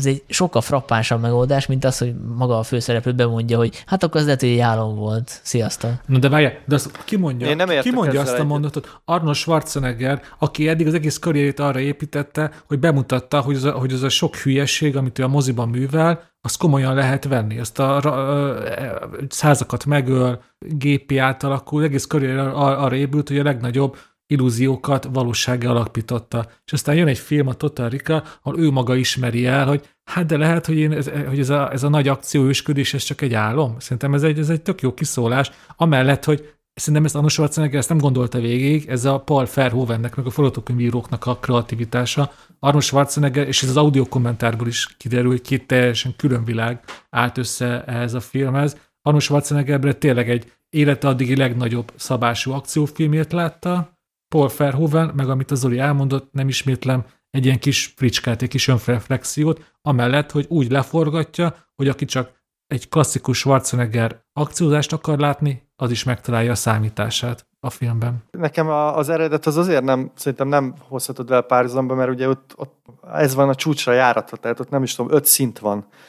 És ez a végén, ez a, ez a pörgetés, ez, ez tudom, hogy ilyen nagy, szokták így idézni, de nekem egy kicsit olyan, olyan túl direkt. Én sokkal jobban szeretem az ilyen finomabb dolgokat, mint például ez a Total Recall, ahol ö, tényleg ez, ez szerintem a néző múlik, és hogyha így felismered, akkor az, az egy ilyen finom, finom dolog, de szerintem a film azért jelzi ezt több, több ponton, tehát nem olyan direkten, de azért, azért itt néha hogy meg van fricskázva a dolog. Hát én most ugye felírtam pár dolgot magam a filmmel kapcsolatban, tehát hogy, hogy hogy állok most a Total Rikahoz, ez egy ilyen, ez egy ilyen suranó pályán jön fel ez a film nekem, és most még ott tartok, hogy ha most így kéne osztályozni Arnold Schwarzenegger életművét, ilyen nem tettem meg, de biztos, hogy ott van a legjobbak között, és még az is lehet, hogy ezt hoznám ki a legjobbnak, hogyha most le kéne ülnöm egy papír. Ajaj, na, na, na, Én na, na, tudom, na. tudom, le kéne ülnöm, de hogy az első háromban benne van, és hogy a legjobbak között, abban egészen biztos vagyok. Hát egy jó Schwarzenegger film, nekem az vele a problémám, hogy nem jó Philip K. Dick adaptáció, és én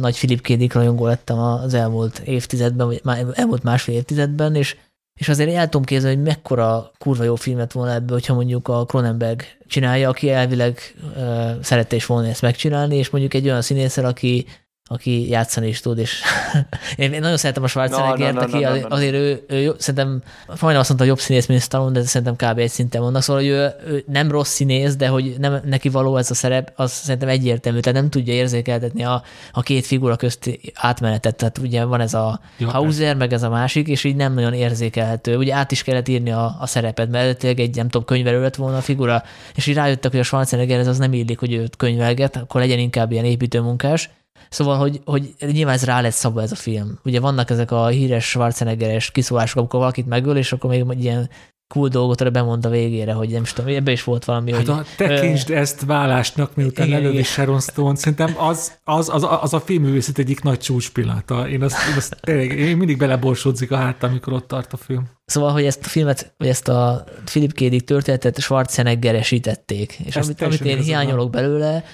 mélységet, az meg lehet volna mondjuk egy olyan rendező vel, aki, vagy olyan forgatókönyvről, aki, akit ez érdekel, akkor ez egy ilyen korszakos skifi lenne, amit a szányos fejvadász mellé tehetnénk. Így meg nem tehetjük oda szerintem, csak a Schwarzenegger élet bűn belül tehetjük a, az első, nem tudom, öt helyen belül valahova. Hát, igen, szóval ez, ez, hát ez, ez nagyon izgalmas. Mm, én is ugye olvasgattam a filmgyártás történetét, és tényleg, hogyha ez úgy valósul meg, mert ugye Pakliban volt, hogy hogy Dustin Hoffman legyen a főszereplő, vagy Jeff Bridges, és ugye akkor még az volt, hogy, hogy egy könyvelő. És nyilvánvalóan, hogyha ennek a filmnek egy könyvelő, a főszereplője, egy ilyen, most direkt, direkt túlzok, egy, egy nyámnyila Dustin Hoffman vagy Jeff bridges akkor sokkal hangsúlyosabb lett volna az álom értelmezés, és főleg egy Cronenberggel akkor. Hát, hát meg a testi, testi részek is még viccesebbek lettek volna, tehát a testhorroros részek, amikor így ezeket a mutánsokat látjuk, Nyilván ez is hatásos, mert a Verhoeven azért nagyon élvezkedik ebbe a, ezekbe a groteszk látványokba, de egy Cronenbergnél azért más dimenziót kapott volna. De akkor az, akkor az mondjuk lehet, hogy nem egy akciófilm lett volna műfajra. Nem, nem. Akkor az, az egy igazi hardcore skifi lett volna.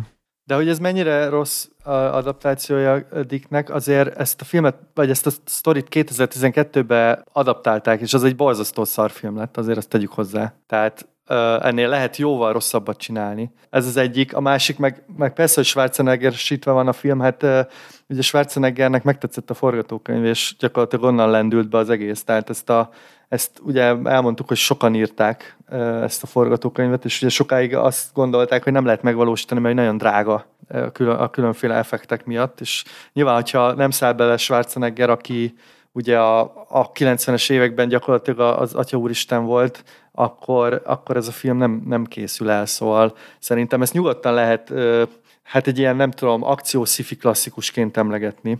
De én nyilván elfogult vagyok, mert én amikor megláttam a, a Carloco logóját, és alatta, hogy Kassar Vajna Presents, nekem onnantól így tíz csillag, meg mondhattok akármit. Tehát amikor én megláttam azt a logót ezzel a két névvel, akkor ellágyul a szívem, és a kritikus helyét átveszi a fanboy. Hát igen, igen. Ezt, ezt tök hogy mondtad, mert ezt eddig elfelejtettük említeni, hogy köszönjük Andy Vajna. Ez például annak a nagy Andy Vajna életműnek az egyik csúcs darabja szerintem a Total Miért folytatódna a dicséret özön, akkor én még egyszer beleszállnék a filmbe páros lábba, és elmondom, hogy mi az, ami még nem tetszik benne. Az, hogy nem sikerült a Sharon Stone-hoz hasonló kariberű női főszereplőt találni. Illetve nem főszereplő lett volna igazából, hanem a, hogy mondják ezt, aki a fős oldalán ott van. Sidekick? Nem tudom. A, a Melina nevű karaktert Rachel Tikotin alakítja, aki, akinek szerintem nem nagyon van filmes jelenléte. Tehát nem érzem azt a mozivászon, hogy ő, ő főszerepre termet, vagy legalábbis ilyen hangsúlyozott, hangsúlyos, kiemelt mellékszerepre. És hogy én szeretnék most veled vitatkozni, de nem tudok. Nem tudok. Zoli? Jó, én azért tudok veled vitatkozni, mert ő azért játszott másban, ahol emlékezetes. Hát örülök uh, neki, hogy máshol jó van. Nem, csak arra mondom, hogy szerintem ő, tehát hogy mondjam, azért ebben a filmben nyilván Schwarzenegger a, a főszereplő, és inkább az a csoda, hogy Sharon Stone fel tudott nőni mellé, szóval ő ott azért az elején azokban a bunyós jelenetekben tök jó. De azért ez a 90-es évek, eh, sőt, hát ugye mondtuk, hogy inkább a 80-as évekből lóg át, azért itt még nem a, nem a női egyenjogúság volt a, a fő és az árnyalt női karakterek különböző drámái. Tehát itt, itt engem jobban zavart a vicces feka karaktere. Tehát érted, az, az, az öt gyerekkel, meg a taxisofőr az egy ilyen élő, lélegző Hát egy álca volt, nem is volt öt gyerek ez, illetve négy. A végén összekeveri. Most még két dolgot, azt tényleg hangsúlyozok ki, hogy, hogy Sharon, Stone tényleg brillírozik ebbe a filmbe, és csak egy Michael Ironside is. Ő is. Csak egy vicces trivia, hogy, hogy például ugye Paul Verhoeven rendezte az elemi ösztönt is, és hát ugye ennek a filmnek köszönheti Sharon Stone, hogy aztán megkapta a főszerepet, és aztán az, az, az a járó világsztárságot is. És még egy dolog jutott eszembe, hogy azért nagyon látszódik, hogy, hogy már régen voltunk gyerekek, mert szerintem van, van, van az a bizonyos életkor, az, az időszak, amikor az ember azt mondja, hogy totálika, akkor, akkor az első dolog, ami eszébe jut, az a három mellű nő. és mi most már lassan, Hát persze. már lassan 20 perce beszélgetünk erről a filmről, úgyhogy az eszünkbe se jutott, szóval Zoli, teljesen igazad van, öregszünk. Mert ezért én emlékszek a kamaszkoromra, ha Recall, akkor három előnő. Nagyon, Igen, ez egyértelmű. Egyébként az én kedvenc jelenetem a, az audio kommentárból, ami egyébként azért érdemes meghallgatni, mert Paul Verhoeven, holland és Schwarzenegger a, osztrák akcentusa egymás mellett egészen elképesztő, de a kedvenc pillanatom az volt, amikor mondja Paul Verhoeven, hogy rá akarták venni Sharon Stone-t, hogy egy kicsit többet mutasson meg magából, és erre nem volt hajlandó, és akkor így röhögve megjegyzi, hogy na de bepótoltuk az elemi ösztönnel, ha, ha, nem, ezt úgy mondta, hogy a elemi ösztönnel bosszút álltam rajta, és ezt így vicces. Igen, igen. Ja. Egyébként nem különösebben, tudja, hogy- nem különösebben jó szerintem ez az audio kommentár, mert a műfaj lényegét félreértették, és így gyakorta elmagyarázzák, hogy mi történik a vászon. I-. Leírják, hogy mi történik éppen. Tehát a, Igen, de ez, ez így van, hogy vannak, vannak nagyon sok unalmas szakasz, viszont ellentétben ott van ez a két akcentus, meg hogy érződik, hogy kérek két régi barát találkozik, és azért vannak, vannak azért izgalmas pillanatok, amikor például Arnold Schwarzenegger elkezd nevetgélni, hogy, hogy milyen vicces, hogy haha, én emberi pasként használok este a tisztát, és akkor tényleg az egy őszinte, őszinte pillanat, amikor így éveken, évek múltán újra nézi a filmet, és rádöbben, hogy ott éppen milyen vicces dolgot csinált, ami igazából nem vicces, csak Schwarzenegger tartja viccesnek, és hát az egész audio kommentár kap egy ilyen, hát egy ilyen furcsán izgalmas ízt. Egyébként ez egy régi audio kommentár, ezt tegyük hozzá, tehát uh, itt nagyon jó a DVD kiadása a, az emlékmásnak, ilyen extrákkal zsúfolt, dupla lemezes valami, és ez egy elég régi kiadás, tehát itt még szerintem ez a műfaj annyira nem, nem volt akkor még így bevett. még kormányzó se volt a Schwarzenegger. Hát meg azért tudjuk, hogy Schwarzenegger nem az, a, nem az az elemző típusna. Én még csak annyit akartam elmondani, hogy ezt észrevettétek, nekem ez most nagy felfedezés volt, és most akkor lett itt egy brutális elméletem, hogy, a, hogy szerepel a filmben a Dean Norris, aki a Breaking Badben a, a Hank, és ő az egyik mutáns. És hogy lehet, hogy ez ugyanaz az univerzum, és Hanket így áttereportálták a Marsra, ahol mutáns lett. És ez egy ilyen nagy, nagy számomra ilyen megnyit ilyen egy egész univerzumot. Aha. Nekem is föltűnt, hogy ő az, de más-más nem tudtam Azt mondod, hogy én így túl, túl, túl gondol? Lehet, hogy keveset Lehet, hogy alszok igen, most igen, már. igen. Hát, hogyha már itt tartunk, nekem, nekem is van egy elszállt elméletem, ami szerint ennek a filmnek nem csak a kétharmada álom, hanem az egész, mert szerintem olyan nincs a valóságban, hogy egy építőmunkásnak Sharon Stone a felesége. Szóval ez szerintem elképzelhetetlen számomra. Ez, ez lett volna az Na jó, de ha te vagy Schwarzenegger, Hát oké, de mégis csak egy építőmunkás vagyok, akinek ha 8 órán kezdő mit csinálok, a ütve fúrómmal fúrom a betont. Szóval azért egy Sharon Stone szerintem ennél azért jobb partit is találna. Hát de ez pont egy ilyen fallikus szimbólum, érted, hogy Ah. Schwarzenegger olyan kemény fickó, hogy üti, átüti a beton 8 órába, és akkor Sharon Stone is Értem. szereti ezt. Akkor is fogalmazunk így, hogy a, az építőmunkás a, a szexuális energiájával tartja meg maga mellett Sharon Stone. Erre gondolsz? Hát vagy ez, Igen, ez egy maszkulin. vagy ez egy olyan utópia, ahol a legmegbecsültebb szakmák a, a fizikai munkások. Wow, Tehát nem, a, nem tudom, nem a professzorok, meg nem a, nem tudom, a jogászok, meg a politikusok, hanem a, a proletariátus van a, a csúcson.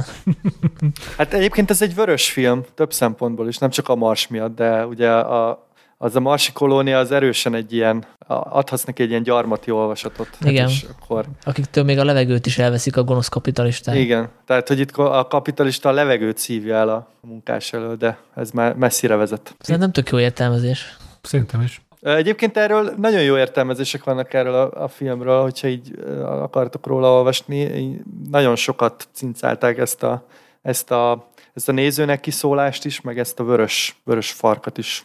Úgyhogy nem véletlenül emlegetjük most is még, mert azért ez bekerült a kánonba. Én amúgy azt a végszót szántam ide, hogy ez is, ugye utána olvastam a filmnek, hogy tök meglepő számomra, hogy ugye a Philip K. Dick univerzumban ez a novella, ez összefügg valahogy a külön vélemény, az az írás, amin a külön vélemény Steven Spielberg filmje alapult, és Verhoeven is gondolkodott azon, hogy azt megfilmesíti, és az lett volna a Total folytatása, olyan értelemben, hogy a marsi mutánsok lettek volna azok az orákulumok, ugye emlékeztek a külön vélemény, akik megjósolják előre a, a bűntényt. Az egy érdekes univerzum lett volna, hogyha ez a két film valahogy összekötődik a rendező neve és a rendező koncepciója által. Én meg a film közben jöttem rá, hogy a Nolan se készítette volna mondjuk az Inception-t, ha már ugye említettük, vagy említettem én, mert hogy ott is hasonló az alaptörténet, hogy a, az álom segítségével próbálnak beültetni valamit a főszereplők a kijelölt célszemélynek az agyába. Hát Sanyi, hogyha már így, így az egyértelmű hatásoknál tartunk, ugye az, hogy vedd be a piros pirulát, mindenki a Matrixhoz köti, és nekem most egy utólag esett le, hogy ez elég egyértelműen ott van, hogy a Total is az egyik jelenetében ez a piros tabletta, és akkor elmúlik az álom. Szóval ja, ez, ez a film messze több egy jó nagy Arnold Schwarzeneggeres lövöldözős mókánál. És akkor maradunk műfai vonalon. 1980-ban készült egy, majdnem azt mondtam, hogy obskurus film, de ez nem igaz, mert hogy az a Vírus című film a, az addigi legdrágább japán film volt, ami egyébként koprodukció, de nekem meg gondolom nektek se mondott túl sokat ez a, ez a film, pedig ez egy nemzetközi koprodukció volt egyébként, főleg angol nyelvű, vannak benne japán részek is, és olyan ismert nevek szerepelnek benne többek közt, mint Sony Chiba, George Kennedy, Robert Vaughn, vagy Glenn Ford, és azt gondolna az ember, hogy ugye vírus a címe, tehát nyilván nagyon aktuális, mert hogy egy világjárványról szól, egy nagyon agresszív influenza törzsről, de igazából ez nem egy vírusfilm, sőt, nem is egy katasztrófafilm, ha úgy veszük, legalábbis én, én úgy kezdtem el nézni, mint egy katasztrófafilmet, és utána kiderült, hogy ez inkább egy posztapokaliptikus film, mert hogy ez a vírus gyakorlatilag mindenkit elpusztít rekordidő alatt, és utána már arról van szó, hogy a maradék túlélők, akik, hát szerintem kevesebb, mint száz ember, hogyan tudnak túlélni. És szerintem most spoileresek leszünk, mert senki nem fogja ezt a filmet mi kedvünkért megnézni. Viszont érdekes Honnan lehet tudod? menni. Honnan tudod? Én nem tudom, én, én annyiba vitatkoznék veled, hogy, hogy ugye ez egy talán két és fél órás film, és ebbe a, ebbe a nagy játékidőbe belefér az, hogy ezt akár úgy is lehet értelmezni, ez több film egyben, mert szerintem az első egyharmada az egy, az egy klasszikus ilyen vírusfilm, ami aztán eljut a világ végéig, és ott kezdődik egy posztapokaliptikus film.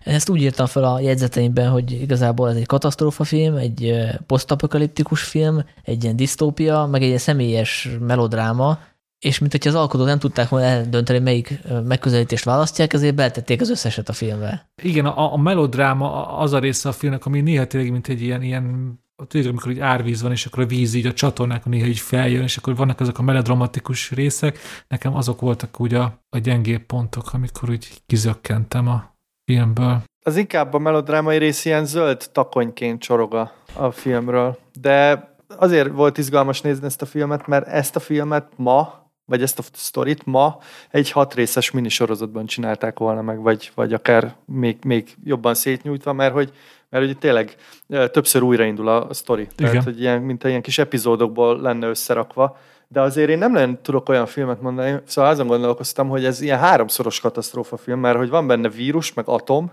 meg ugye ilyen, ilyen tényleg, tényleg mindenki meghal gyakorlatilag, szóval hogy így a túlélők száma drasztikusan lecsökken egy ilyen maroknyira, mármint maga az emberiség. Úgyhogy ez ilyen, az ilyen nagyon bizarr. És szerintem a, azért a, a 70-es években volt divat ez a nagy tablószerű katasztrófafilm az amerikai vagy Hollywoodban, és mintha ez ezt, ezt vinné tovább, csak ugye már ekkor ez kifulladt. Tehát a, ugye a 80-as azt hiszem a Meteor című film is, ami, ami ennek már egy ilyen önparódiája szinte, és uh, itt is éreztem néha olyat, hogy nyilván nem szándékosan, de hogy ez már átcsúszik ilyen, ilyen vicc kategóriába. Azért mondta, hogy ez nem vírusfilm szerintem elsősorban, mert hogy ez nem a vírusról, mint reális veszélyről szól, mert szerintem akkoriban nem is volt talán, az még a hív, előtt, hív vírus előtt vagyunk, tehát akkoriban nem is volt olyan vírus, ami veszélyeztette volna szerintem a, a nyugati féltekét. Nyilván Afrikában akkor is tomboltak a különféle ebola, meg nem tudom mik, hanem hogy a, a hidegháború. Pontosan. A hidegháború szól, szól az atomparáról, tehát akkor a csúcsán voltunk a hidegháborúnak, reális veszélyként fölmerült, hogy a két szuper nagyhatalom elpusztítja egymást, és ezzel együtt az egész világot és ennek a leképezése ez a film. Pont úgy, hogy egyébként a Godzilla filmek is Japánban. De itt nem csak az atomról van szó, hanem ugye ezt a vírust gyakorlatilag fegyverként fejlesztik ki. És ez tényleg valós veszély volt a hidegháború során, hogy a fegyverkezési verseny átmegy a biológiai fegyverkezésbe, és ugye azt nyilván nem kell bővebben magyarázni, hogy miért veszélyes az, hogyha ö, fegyverként vetnek be vírust. Nem véletlenül terjed ez a Conteo most is egyébként, hogy, hogy a, a Covid is egy ilyen kínai fejlesztés, bár nem beszélgettem még ilyen emberrel, hogy ezt hogy magyarázza meg, hogy a saját országukat is megszórták vele, de... Hát mert ők tudják, mert ők tudnak védekezni ellene, tehát ők egy ilyen katonásabb nemzet, ugye azt mondják az állampolgároknak, hogy akkor ti most nem jöttök ki egy hónapig a fényre, akkor nem jönnek ki Ja, csak Kína abból él, hogy eladja a termékét különféle országoknak, ahol meg a vírus így leállította a gazdaságot, szóval na mindegy, zárójelbe zárva. Na, hát ebből látszik, hogy nem lennék jó konteós. Sarokba szorította egy, egy egyszerű kérdésre. Nem tudom, én most próbálok abból kiindulni, hogy ezt a filmet azért rajtunk kívül nagyon kevés hallgató látta, és én most próbálok a pozitívumokra koncentrálni. Én azt írtam föl magamnak, hogy ezt már megbeszéltük, hogy Szóri szerinted ez egy akár olyan, mint egy minisorozat, hogy tényleg különálló részekből áll. Én ugye úgy fogalmaztam, hogy több film egyben. Ebből az következik, hogy az első egy óra a vírusfilm, szerintem az a rész, ami, ami felett leginkább eljárt az idő, mert egyszerűen, ha bekapcsolom a tévét, vagy felmegyek, nem tudom, a HVG-re, a Telexre, stb., akkor a tényleg korszaknak a, a vírus hírei, a videó egyszerűen drámaiabbak, erősebbek, mint amit ez a film nyújtani tud. De aztán betörténik a világvége, és elkezdődik ez, a, ez az arktikus, posztapokaliptikus, törzsi túlélős történet, és nekem az, az messze a kedvencem, hogy mihez kezd egy embercsoport, aki igazából mindegy hogy, de kipusztult az emberiség, és ott van, nem tudom. Ha jól emlékszem, az adja a helyzetnek a, a nagy pikantériáját, hogy van 100 vagy 200 férfi, és van összesen 5 vagy 6 nő, és nyilván van minden 85 férfi. És 8 és, nő. Vagy várj, várj, lehet, hogy 855 férfi és 8 nő. Nem, 850 férfi és 8 nő. Szóval az arányok az eléggé, hogy mondjam, egészségtelenek, és e, na itt kezdett el igazából érdekelni a film, ez egy tök egyedi és tök izgalmas konstrukció, hogy nyilván van mindannyian érzik, hogy nekik most az emberiséget valahogy át kell örökíteniük ezen a, a micsoda, drámai ponton, úgyhogy megmaradjon az, a saját fajuk. És szerintem ez a része a filmnek messze a legizgalmasabb. Mihez kezd magával ez a túlélő csapat a Antarktiszon. És ebből nem sokat látunk amúgy. Tehát van egy vágás, utána azt látjuk, hogy a legtöbb nőnek már van gyereke, vagy éppen terhes, de hogy a, ez a sok férfi hogy osztozik meg rajtuk, az nem azért erre, azért erre vannak film utalások, hogy így kb. ilyen, ilyen sorsjegyrendszer van, és bizony a, a nők most így nagyon csúnyán fogalmazva így végig mennek a férfiak, hogy ez, hát mondjam, hogy mondjam, 2020-ban ez, ez, ez nagyon máshogy néznek ki ez a része a filmnek. De szerintem a filmnek ezek a leg, számomra a legizgalmasabb részei, hogy mennyire, mennyire meghaladta az idő ezt a filmet, szóval a, például a kitör a vírus, és senki nem hord maszkot vagy védőruhát, senkinek nem jut eszébe ilyen alapvető óvintézkedéseket tartani. Meg hát az egész, egész sztori egy ilyen nagyon, nagyon légből kapott valami, szóval hogy a vírus elvileg nulla fok felett aktivizálódik, ezért csak az Antarktisz él túl, de hogy az Antarktiszon mit keres 800 ember. Hát kutatóközpont. Hát, ott mi, hát jó, igen, de azért Na mindegy, én úgy tudom, hogy azért ott nem élnek talán ennyien, meg ugye van egy csomó, csomó országból képviseltetik magukat, de azért azt nem gondoljuk komolyan, hogy a, a Szovjetunió tényleg atombombát pazarolt volna az Antarktiszi kutatóbázisra. Szóval ilyen, ilyenek kis apróságok vannak, amik, amik szerintem nekem ilyen, ez szerintem nem jó film, de ilyen szerethető. Szóval én így el voltam rajta. Nem nézném meg mondjuk még egyszer. Vannak benne vicces momentumok. Nekem a kedvencem a Pentagonban, illetve a Fehérházban a tábornok, aki gyakorlatilag végig kiabálva kommunikál, tehát ő az a tipikus uh, csillagsávos zászló alatt alvó uh, patrióta, és nem, nem tudtam eldönteni, igen, nem tudtam eldönteni, hogy most ő azért kiabál, mert egy akkoriban ilyen volt a színjátszásnak a minősége, vagy ugye azért, mert ugye egy japán rendező rendezte, és ugye a japán színészek azok picit, uh, hogy mondjam, uh, expresszívebben fejezik ki magukat az, ezekben a szerepekben, és lehet, hogy ezt az utasítást adta neki a rendező, aki egyébként Kinji Fukashuku, Őt onnan ismeretitek, hogy ő a Battle Royale rendezője, illetve több klasszikus szamuráj filmet is készített. Szerintem ezt, ezt, ezt, itt mondjuk ki megint, hogy ez nem egy jó film, de így is annyi érdekességet meg izgalmat ad, hogy simán megéri megnézni. Én például imádtam, hogy említetted most Harry Szilvát a paranoi tábornok szerepébe, hogy tele van ilyennel, hogy jobb időket megélt hajdani amerikai sztárok feltűnnek benne ilyen percekre. Például ugye Glenn Ford, én most életemben nem láttam Glenn Fordot ennyire öregnek. Ez is például egy, egy hatalmas ilyen sok volt nekem ebbe a filmbe, mert nekem ugye ő úgy maradt meg, mint a a börtönvonat Jumába főhőse, vagy több film noárban is ő volt ilyen, ilyen kalapos detektív, vagy csak vagy hasonló hőstípus. Az én kedvenc részem a filmben egyébként, amikor megkérdezi a, azt hiszem a George Kennedy megkérdezi az angol csávót, hogy kére egy sört, és akkor az a válasz rá, hogy igazit vagy amerikait. Igen, igen, igen. Szóval, hogy vannak benne ilyen pici, pici részek. Meg, hogy komikus, néha nevetséges, néha elnagyolt. Szerintem az nagyon fontos, hogy, hogy van, van egy gondolata, ami, ami most 2020-ban szerintem ugyanannyira aktuális, és egyáltalán nem elcsépelt, mint, mint amit a film készítések 1980-ban. Ugye azt mondja a film, hát elég egyértelműen, hogy, hogy azért fog megsemmisülni az emberi civilizáció, mert egyszerűen képtelenek vagyunk együttműködni. Ugye akkor a paranoia, akkor ellenségeskedés van a nemzetek meg a különböző emberi csoportok között, hogy emiatt fogunk ugye kihalni, és eszembe jutott, hogy kb. ugyanezt az üzenetet fogalmazza meg, nyilván hatásosabban is művészi módon, de ugyanezt az üzenet fogalmazódik meg az érkezésben, ugye Döni Villeneuve filmjében, hogy csak akkor tudhatunk előre lépni, mint civilizáció, hogyha, nem, hogyha amerikaiak, a kínaiak, meg az oroszok, stb. végre képesek lesznek arra, hogy megosztják egymással a tudást, és bizalommal fordulnak egymáshoz. Nem ez tökre megérintett, hogy még mindig ugyanott tartunk, mint 1980-ban a hidegháború talán egyik legkritikusabb korszakában. Nagyon szép végszó volt szerintem. Nem, nem tudok ez, tehát csak egy könycseppet morzsoltam el.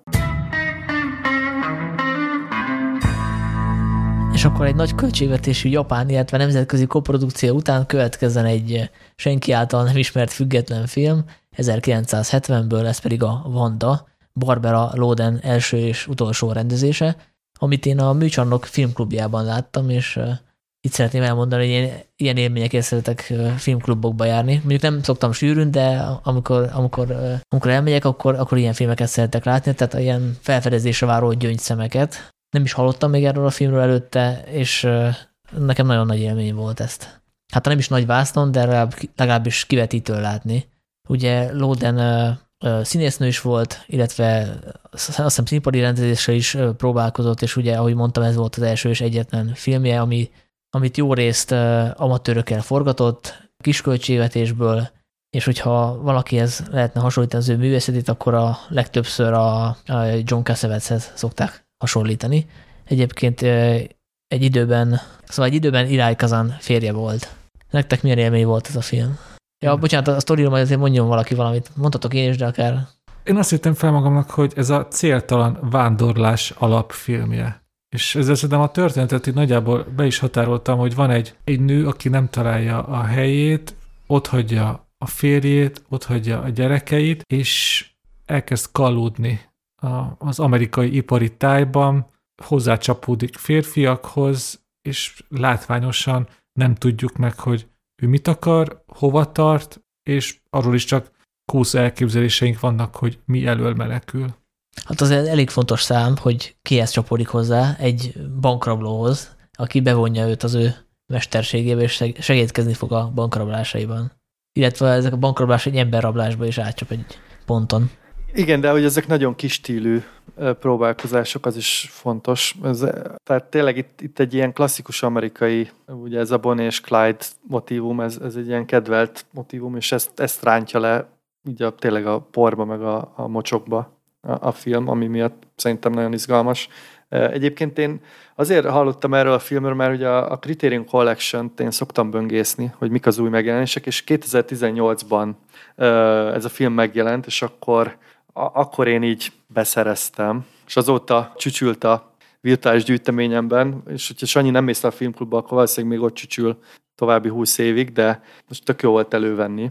Nekem valahogy így, a, így az amerikai választás után is tehát ez is adott egy, egy réteget, mert hogy ez a film egyébként Pennsylvániában játszódik. A rozsdölvezetben ez is egy fontos motivum szerintem a filmnek, szóval a, ez a hölgy, ez egy olyan környezetből jön, ami tényleg egy ilyen, már-már ilyen apokaliptikus ipari tájnak tűnik, és a, hát itt az amerikai állam nincs jelen a, a filmben, szóval olyan, olyan környékek, olyan szállodai szobák, olyan kocsmák, olyan mozik látszanak, amit ritkán látni szerintem amerikai filmen, tehát így süt belőle ez a, ez a naturalista vonal, és egyébként engem a, a New York árnyaira emlékeztet, a Cassavetes-nek van egy ilyen filmje, ott is ilyen hasonlóan sodródnak, csak itt uh, talán annyiból érdekesebb a szituáció, hogy ez egy uh, olyan nő, aki Szóval ilyen nő, nő alakokat se látsz szerintem sűrűn a vásznon. Tehát uh, ő olyan alapértékeket szeg meg, amiket nem nagyon szoktak filmben ábrázolni. Tehát ő konkrétan elhagyja a csecsemő gyerekeit, és igazából egy várándítással intézi el, hogy ő nem, nem képes az anyaságra, vagy nem jó anya, és emiatt,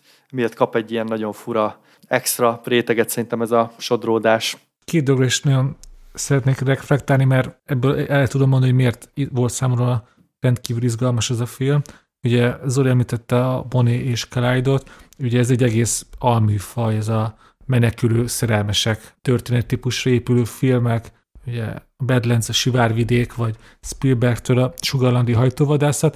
Szerintem ez nagyon izgalmas, hogy egyrészt egyértelműen ehhez lehet kapcsolni, ehhez a, a műfajhoz a vandát, de egyúttal úgy, hogy nem is szerelmes benne a két főszereplő, és igazából ez a menekülés is ugye zárójelben van rakva, mert, mert nem tudjuk, hogy, milyen, pontosan mi elől és hova tart ez a nő, mert csak, csak céltalan. Szóval itt zárójelben van téve ez az egész alműfaj, a másik pedig, hogy ugye alapvető erkölcsi dolgokat szeg meg a főszereplő, ugye Zoli mondtad, hogy ott hagyja a gyerekét, ez, ez, ez is tök izgalmas számomra, hogy ugye ezt a szakidalom már egy ilyen feminista alapműként taglalja, ugye az elmúlt 50 év alatt ugye sokat változott ennek a filmnek a recepciója, mégis egy olyan nőt látunk, aki a lehető legtávolabb áll attól, hogy egy ilyen feminista példaképnek tarthassuk. Még igazából nincs cél, ő nem akar változtatni semmit, ilyen teng-leng. Ez is egy tök érdekes téma számomra, hogy akkor ez mitől válik feminista filmé. A gyártás történeti részéről látom benne a feminizmust, hogy végre van egy női rendező, aki a saját forgatókönyvéből a saját hangján tud megszólalni. Viszont a film, amit csinál, az egyáltalán nem lehet már a tartalmi szempontból példaként a feminista mozgalomnak elé rakni, hogy itt egy példa, hogy hogyan viselkedjen egy önálló független nő. Nekem nagyon tetszik ez a, ez a belső ellentmondása a filmnek, hogy feminista film a, a gyártás szempontjából, tartalmilag viszont sokkal inkább arra megy rá, hogy egy ilyen átélt, autentikus portrét adjon egy szeméről, és nem akar nem tudom, mi missziót teljesíteni. Hát de hát, hogy éppen ettől feminista film, hogy a, a főszereplője az, az egy ilyen mélyen emberi valakiként jelenik meg, és nem nőként, nem férfiként, nem a nőiséget definiálja, hanem az ő szabadságvágya, vagy az, hogy ő benne van egy mókuskerékből, és ebben a mókuskerékből ki akar lépni. És ez egy ilyen fontos aktus, ami hát nevezhetjük akár nem tudom, feminista aktusnak is, de abban a szempontból nyilván nem az, hogy ennek nincs egy ilyen közösségi társadalmi vetülete. Tehát ő nem azért csinálja, hogy más nőknek példát mutasson, hanem mert ő felismeri a saját helyzetét, és akkor ebből ki akar lépni. Én legalábbis így értelmeztem. Egyébként a, ott a vetítés után volt erről egy vita, hogy, hogy ez a figura mennyire áldozott, és mennyire nem az. Hát, hogy mennyire tudatos, mert szerintem igen, te, mennyire te tudatos. tudatosabbnak tartod őt, mint én. Én, én nem, abban a szempontból igen, hogy látjuk az elején, hogy őnek ilyen gyári munkája van, benne egy mókuskerékbe, ott él a, azt hiszem még a szüleivel, hogy ő nem, nem érzi jó magát ebben a közegben, és életében először, és lehet, hogy utoljára hoz egy döntés, hogy ebből kilép, és ez egy nagyon bátor döntés, ami szerintem tudatos is. És ez abból fakad, hogy ő felismerte, hogy neki nincs ambíciója se arra, hogy, hogy családanyjává váljon, se arra, hogy a munkájában kiteljesedjen, és ezért elindul a világba, hogy felfedezni azt. És szerintem ebben van valamilyen hát furán fog hangozni, de valami pozitívum is, hogy valaki fölismerte, hogy ő mire hivatott az életbe, és mire nem, és, és, és ezért elindul a, a világba, és életében először valamit spontánul tesz, és nem azt csinálja, amit mondanak neki a hmm. munkahelyén, vagy a szülei, vagy a férje. Tehát ez, ez valamiképpen egy ilyen emancipáció. Csak hát, nem, csak hát, igen, igen, csak hát nem vezet sehova igazából, persze. De meg nem csak az, hogy nem vezet sehova, hanem utána csak olyan döntéseket hoz, hogy különféle férfiakhoz próbál csapódni. Tehát nem, nem önállóan indul el, hanem mindig egy-egy férfi. Hát ugye ott kezdődik a sztori, hogy a, a pénzét azt ellopják már a legelején. És onnantól kezdve Igen, hogy utána, van. Hát azt értem, hogy kényszerpályán van, de az egyetlen megoldása, amit használ, az az, hogy különféle férfiakhoz csapódik, és amikor azokkal a férfiakkal van, akkor gyakorlatilag ilyen kis kutyaként minden teljes alárendeli önmagát. Szóval én ezért nem tartom ezt annyira emancipált filmnek, de azzal egyetértek, amit mondasz, hogy hoz egy döntést, kilép valamiből, amiből nyilván nehéz kilépni, és ez, ez ez, ennek van egy ilyen pozitív végkicsengése, bár ezért hozzáteszem, hogy ez a film ez messze nem pozitív, tehát én ebben nem érzek olyan nagy. Nem tudom, mennyire lehet most spoilerezni egy 50 éves, alig ismert film kapcsán, de nekem az utolsó képkockák is inkább lehangolóak, mint bármiféle reményt adnának. Oké, okay, hogy megussza a börtönt, de én ugyanazt az elveszettséget, céltanságot és hát nihilt látom, mint, mint az összes előző képkockában egyetértek mondjuk ebbe, hogy ahol kifut, az nem túl, nem túl pozitív. Igen, tudjátok, hogy van ez a, ez a közhely, hogy a legrémesebb magány, amikor emberek között érzed magad magányosnak, kívülállónak. És nekem az utolsó képkocka pontosan ezt mondta, hogy, hogy Vanda élet, ez ugyanez marad, ez a kóborgás, mivel emberek között is ezt érzi, hogy ő nem oda való, neki való máshol van a helye, de arra már képtelen, hogy kitalálja, hogy ő hova, hova tartozik, hogy neki mit kéne csinálni. Ő csak azt érzi, hogy mondják ezt, hogy neki csak negatív gondolatai vannak, de ebből nem tud valami akaratlagos tetleges célt összeeszkábálni. Hát van egy vágya, csak nem tudja artikulálni pontosan ezt a vágyat. Ja, hát mert ő nem egy nem okos ember, nem egy különösebben intelligens ember, és nem is olyan, akinek ambíció lennének mondjuk. Viszont szerintem fölismeri magáról, hogy neki, neki nincsenek különösebben. Nincs olyan dolog, amire elhivatott egy életben. Tehát ez is egy ilyen fura felülírás az amerikai filmeknek, ugye az amerikai álomnak, ahol, ahol mindig azt súlykolják, hogy te elindulsz a, alulról, és följutsz magasra, és bármit elérhet az életben. És ez a főszereplő ezt tudja, hogy nem érhet el bármit az életben, és ő ebbe beletörődik. Igen, mert szerintem ez nagyon fontos, amit mondasz, hogy erről talán szeretünk elfelejtkezni, hogy van, van az az ember típus, aki nincsenek benne nagy ambíciók. És akkor mi van? Hát ez egy állapot, ez egy ember típus, hogy nekik valamit akkor nekik is kezdeniük kell az életükkel, és ez is egy izgalmas kérdés, hogy mit tehet az, aki ilyen nagy célok nélkül próbálja leélni az életét. Igen, szerintem ez egy nagyon fontos szempont, hogy, hogy ez egy olyan karakter, amit, amit tényleg nagyon, nagyon-nagyon ritkán láthatsz, nem csak amerikai film, úgy unblock filmben, mert hogy nem szoktak olyanról forgatni, aki, aki tényleg ez a se, semmi ambíció, nem ér el semmit, nincs jelenfejlődés, nincs nagy lépés, nem jut el X-ből Y-ba, tehát ez egy ilyen anti karakter gyakorlatilag, és emiatt izgalmas. Jó, meghoztuk szerintem most a hallgató kedvét ez a filmhez ezzel. Na, én tudok, tudok valamit, ami meghozza mindenkinek a kedvét a filmhez. Mert megnéztem, hogy hol forgatták, mert tökre érdekelt. Jártam egyébként Pennsylvániában, csak ezek szerint nem ennyire bent a rozsdaövezetben, hanem még a, a szélén, mert ugye ez egy ilyen New York állam alatt van, azt hiszem. Mindegy. Szóval a, a forgatási helyszín, az kérlek szépen Scranton volt, ami onnan lett ismerős, hogy az Office című sorozat a Scrantonban játszódik, úgyhogy milyen érdekes az élet. Hát nekem, ami még eszembe hogy most kibeszéltük a majdnem hírest, ami 1973-ban játszódik, és hát hogyha van, van, van az optimista film, akkor az Almost Famous, és hogyha van a, a pessimista, akkor az a Vanda, és milyen érdekes, hogy ez kb. ugyanaz az időszak, ugyanaz az ország, hogy tök érdekes a kettőt egymás mellé tenni, hogy igazából ez ugyanaz az Amerika, csak egy teljesen más szempontból és egy más érzésvilágból kivetítve. Nagyon érdekes a kettőt összerakni, hogy igazából egy is a hazugság. Egy országban mindenki... Igen, azt hajlamosak vagyunk elfelejteni, amikor mindig Amerikát emlegetjük, hogy egy elképesztően sokszínű és ö, több tehát külön országok vannak Amerikán belül is, külön kultúrák, külön szokásrendszerrel, ugye ennek jó példája, nem tudom, a déli gótika, vagy ezek a jenki dolgok, a, a nyugati part. A, a, a Facebook filmnek is van egy ilyen vonása, hogy, hogy ilyen különféle amerikai mikrokultúrákat ütköztet, és a, a Vanda az tényleg, tényleg bevisz egy olyanba, ami, ami nagyon-nagyon ritkán látható, és ez is van. És sőt nem, hogy van, hanem hogyha így érdekel mondjuk a Trump jelenség, akkor uff. Ez, ez nagyon olyan, amit mondasz, hogy most egyszerűsítünk, általánosítunk, de minden bizonyja, hogyha most Vandának a gyerekei, ha ez most a valóság lenne, akkor ők nagy valószínűséggel ő Trumpra szavaznának, szavaztak volna 2016-ban, 2020-ban. Ez pontosan az a, az a közeg, amit ez a filmben Igen, mutat. én felírtam ide magamnak, csak már nekem mindig mindenről Trump jut az eszembe, azért nem akartam, de hogy ez... Már nem sokáig, Zoli, nyugi. már nem sokáig, igen. Vagy még sokáig. Ugye ki tudja.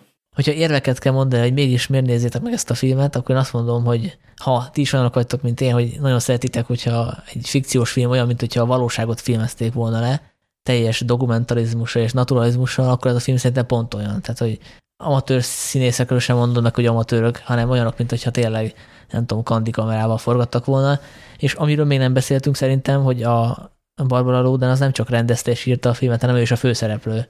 És szerintem zseniális, zseniális ez a, hát mondanám, hogy ilyet alakítása, de túl sok alakítása sajnos nem volt szegénynek, de, de hogy iszonyatosan izgalmas, amit művel a vásznon. Nagyon, nagyon. Hát erősen érződik, hogy ez, ez, a, ez a sztori mennyire volt fontos neki, meg mennyire érezte ezt, nem is tudom, önazonosnak, mert hogy itt nem is tudom, hogy mennyiben beszéltünk itt szín, színjátszásról, annyira, annyira erős, tényleg ilyen nagyon, nagyon ösztönös. Hát, bocsánat, hogy mindig majdnem híreshez nyúlok vissza, ugye ott mondtam Cameron Crowe-hoz, hogy mindenkiben van egy történet, amit érdemes elmesélnie. Én a Vandánál ugyanezt éreztem, hogy nem ismerem Barbara Ludernek az a többi filmét, ahol szerepelt, vagy a, a, a színházi dolgait, de itt tényleg ennél a filmben éreztem, hogy ez rendkívül fontos volt neki, és beletett mindent. Kreatív, anyagi, meg minden értelemben. Ezért a filmet kapott díjat is, Velencében egy rendezői díjat, és utána ő próbált még filmeket készíteni, de nem, nem jött össze, nem tudta összeszedni a pénzt, hát, tehát nem állt össze a, a projekt, úgyhogy ez is egy ilyen tragédia önmagában szerintem, hogy ő nem tudta folytatni ezt az ígéretesen kezdődő karriert. Igen, ezt a filmet elfelejtették nagyon sokáig, ugye, és főleg azért szerintem, mert ma, egy, ma egy ilyen film az internet miatt, maga a technikai környezet miatt eljuthatna azokhoz az emberekhez, akik, akik fogékonyak erre. Ez a film viszont akkoriban tényleg azt hiszem, hogy New Yorkban játszották egy-két helyen, meg, meg fesztiválokon, de hogy nyilván nem kapott szélesebb figyelmet, meg forgalmazást, tehát esélyesen volt, hogy eljusson a... Nem véletlenül most beszélünk róla, szóval tényleg szerintem ez a kritérion felfedezés, meg azt hiszem, hogy a nem is tudom, hogy 2010-es években kezdték újra elővenni. És most elindul a Magyarországi reneszánsz is a Filmvilág podcastnek köszönhetően. Így van. Ez típusan az a film, amit nagy nevű rendezők ajánlanak lelkedezve, hogy úristen. És ha megnézzük, én nem tudom ki kijelentő módban, de én simán el tudom képzelni, hogy ezt a filmet, nem tudom, Jim Jarmusch látta egy filmklubban, vagy valami New Yorki művészvetítése, mert ott van ez a céltan kóborgás, vagy azt, azt például láttam is leírva, hogy ez Kelly Reichardtnak is egy fontos filmje, és hát abból is kérződik, hogy ha nem is konkrétan ebből a filmből táplálkozik, de nagyon hasonló témák és nagyon hasonló művészi megvalósítás, megvalósítás érdekli őt, mint annó Barbara Lódent, szóval ezt nyugodtan lehet egy, nem csak egy elveszett, késő megtelt műreknek, hanem egy, egy, meghatározó filmnek is jelenteni akár a, az alműfajban betöltött szerepe, ugye ez a Lovers on the Run, másképp pedig ugye a független filmás szénán belül, ami nagyon, ahol nagyon kedvelt motívum, ez a céltan kóborgás, ott hogyan nyúlnak vissza, hogyan lehet összekapcsolni ezt a filmet később elkészült független filmekkel. Szerintem, akit ez a része érdekel, ez a film történeti elemzés, annak is például ez egy aranybánya szerintem, a Vanda.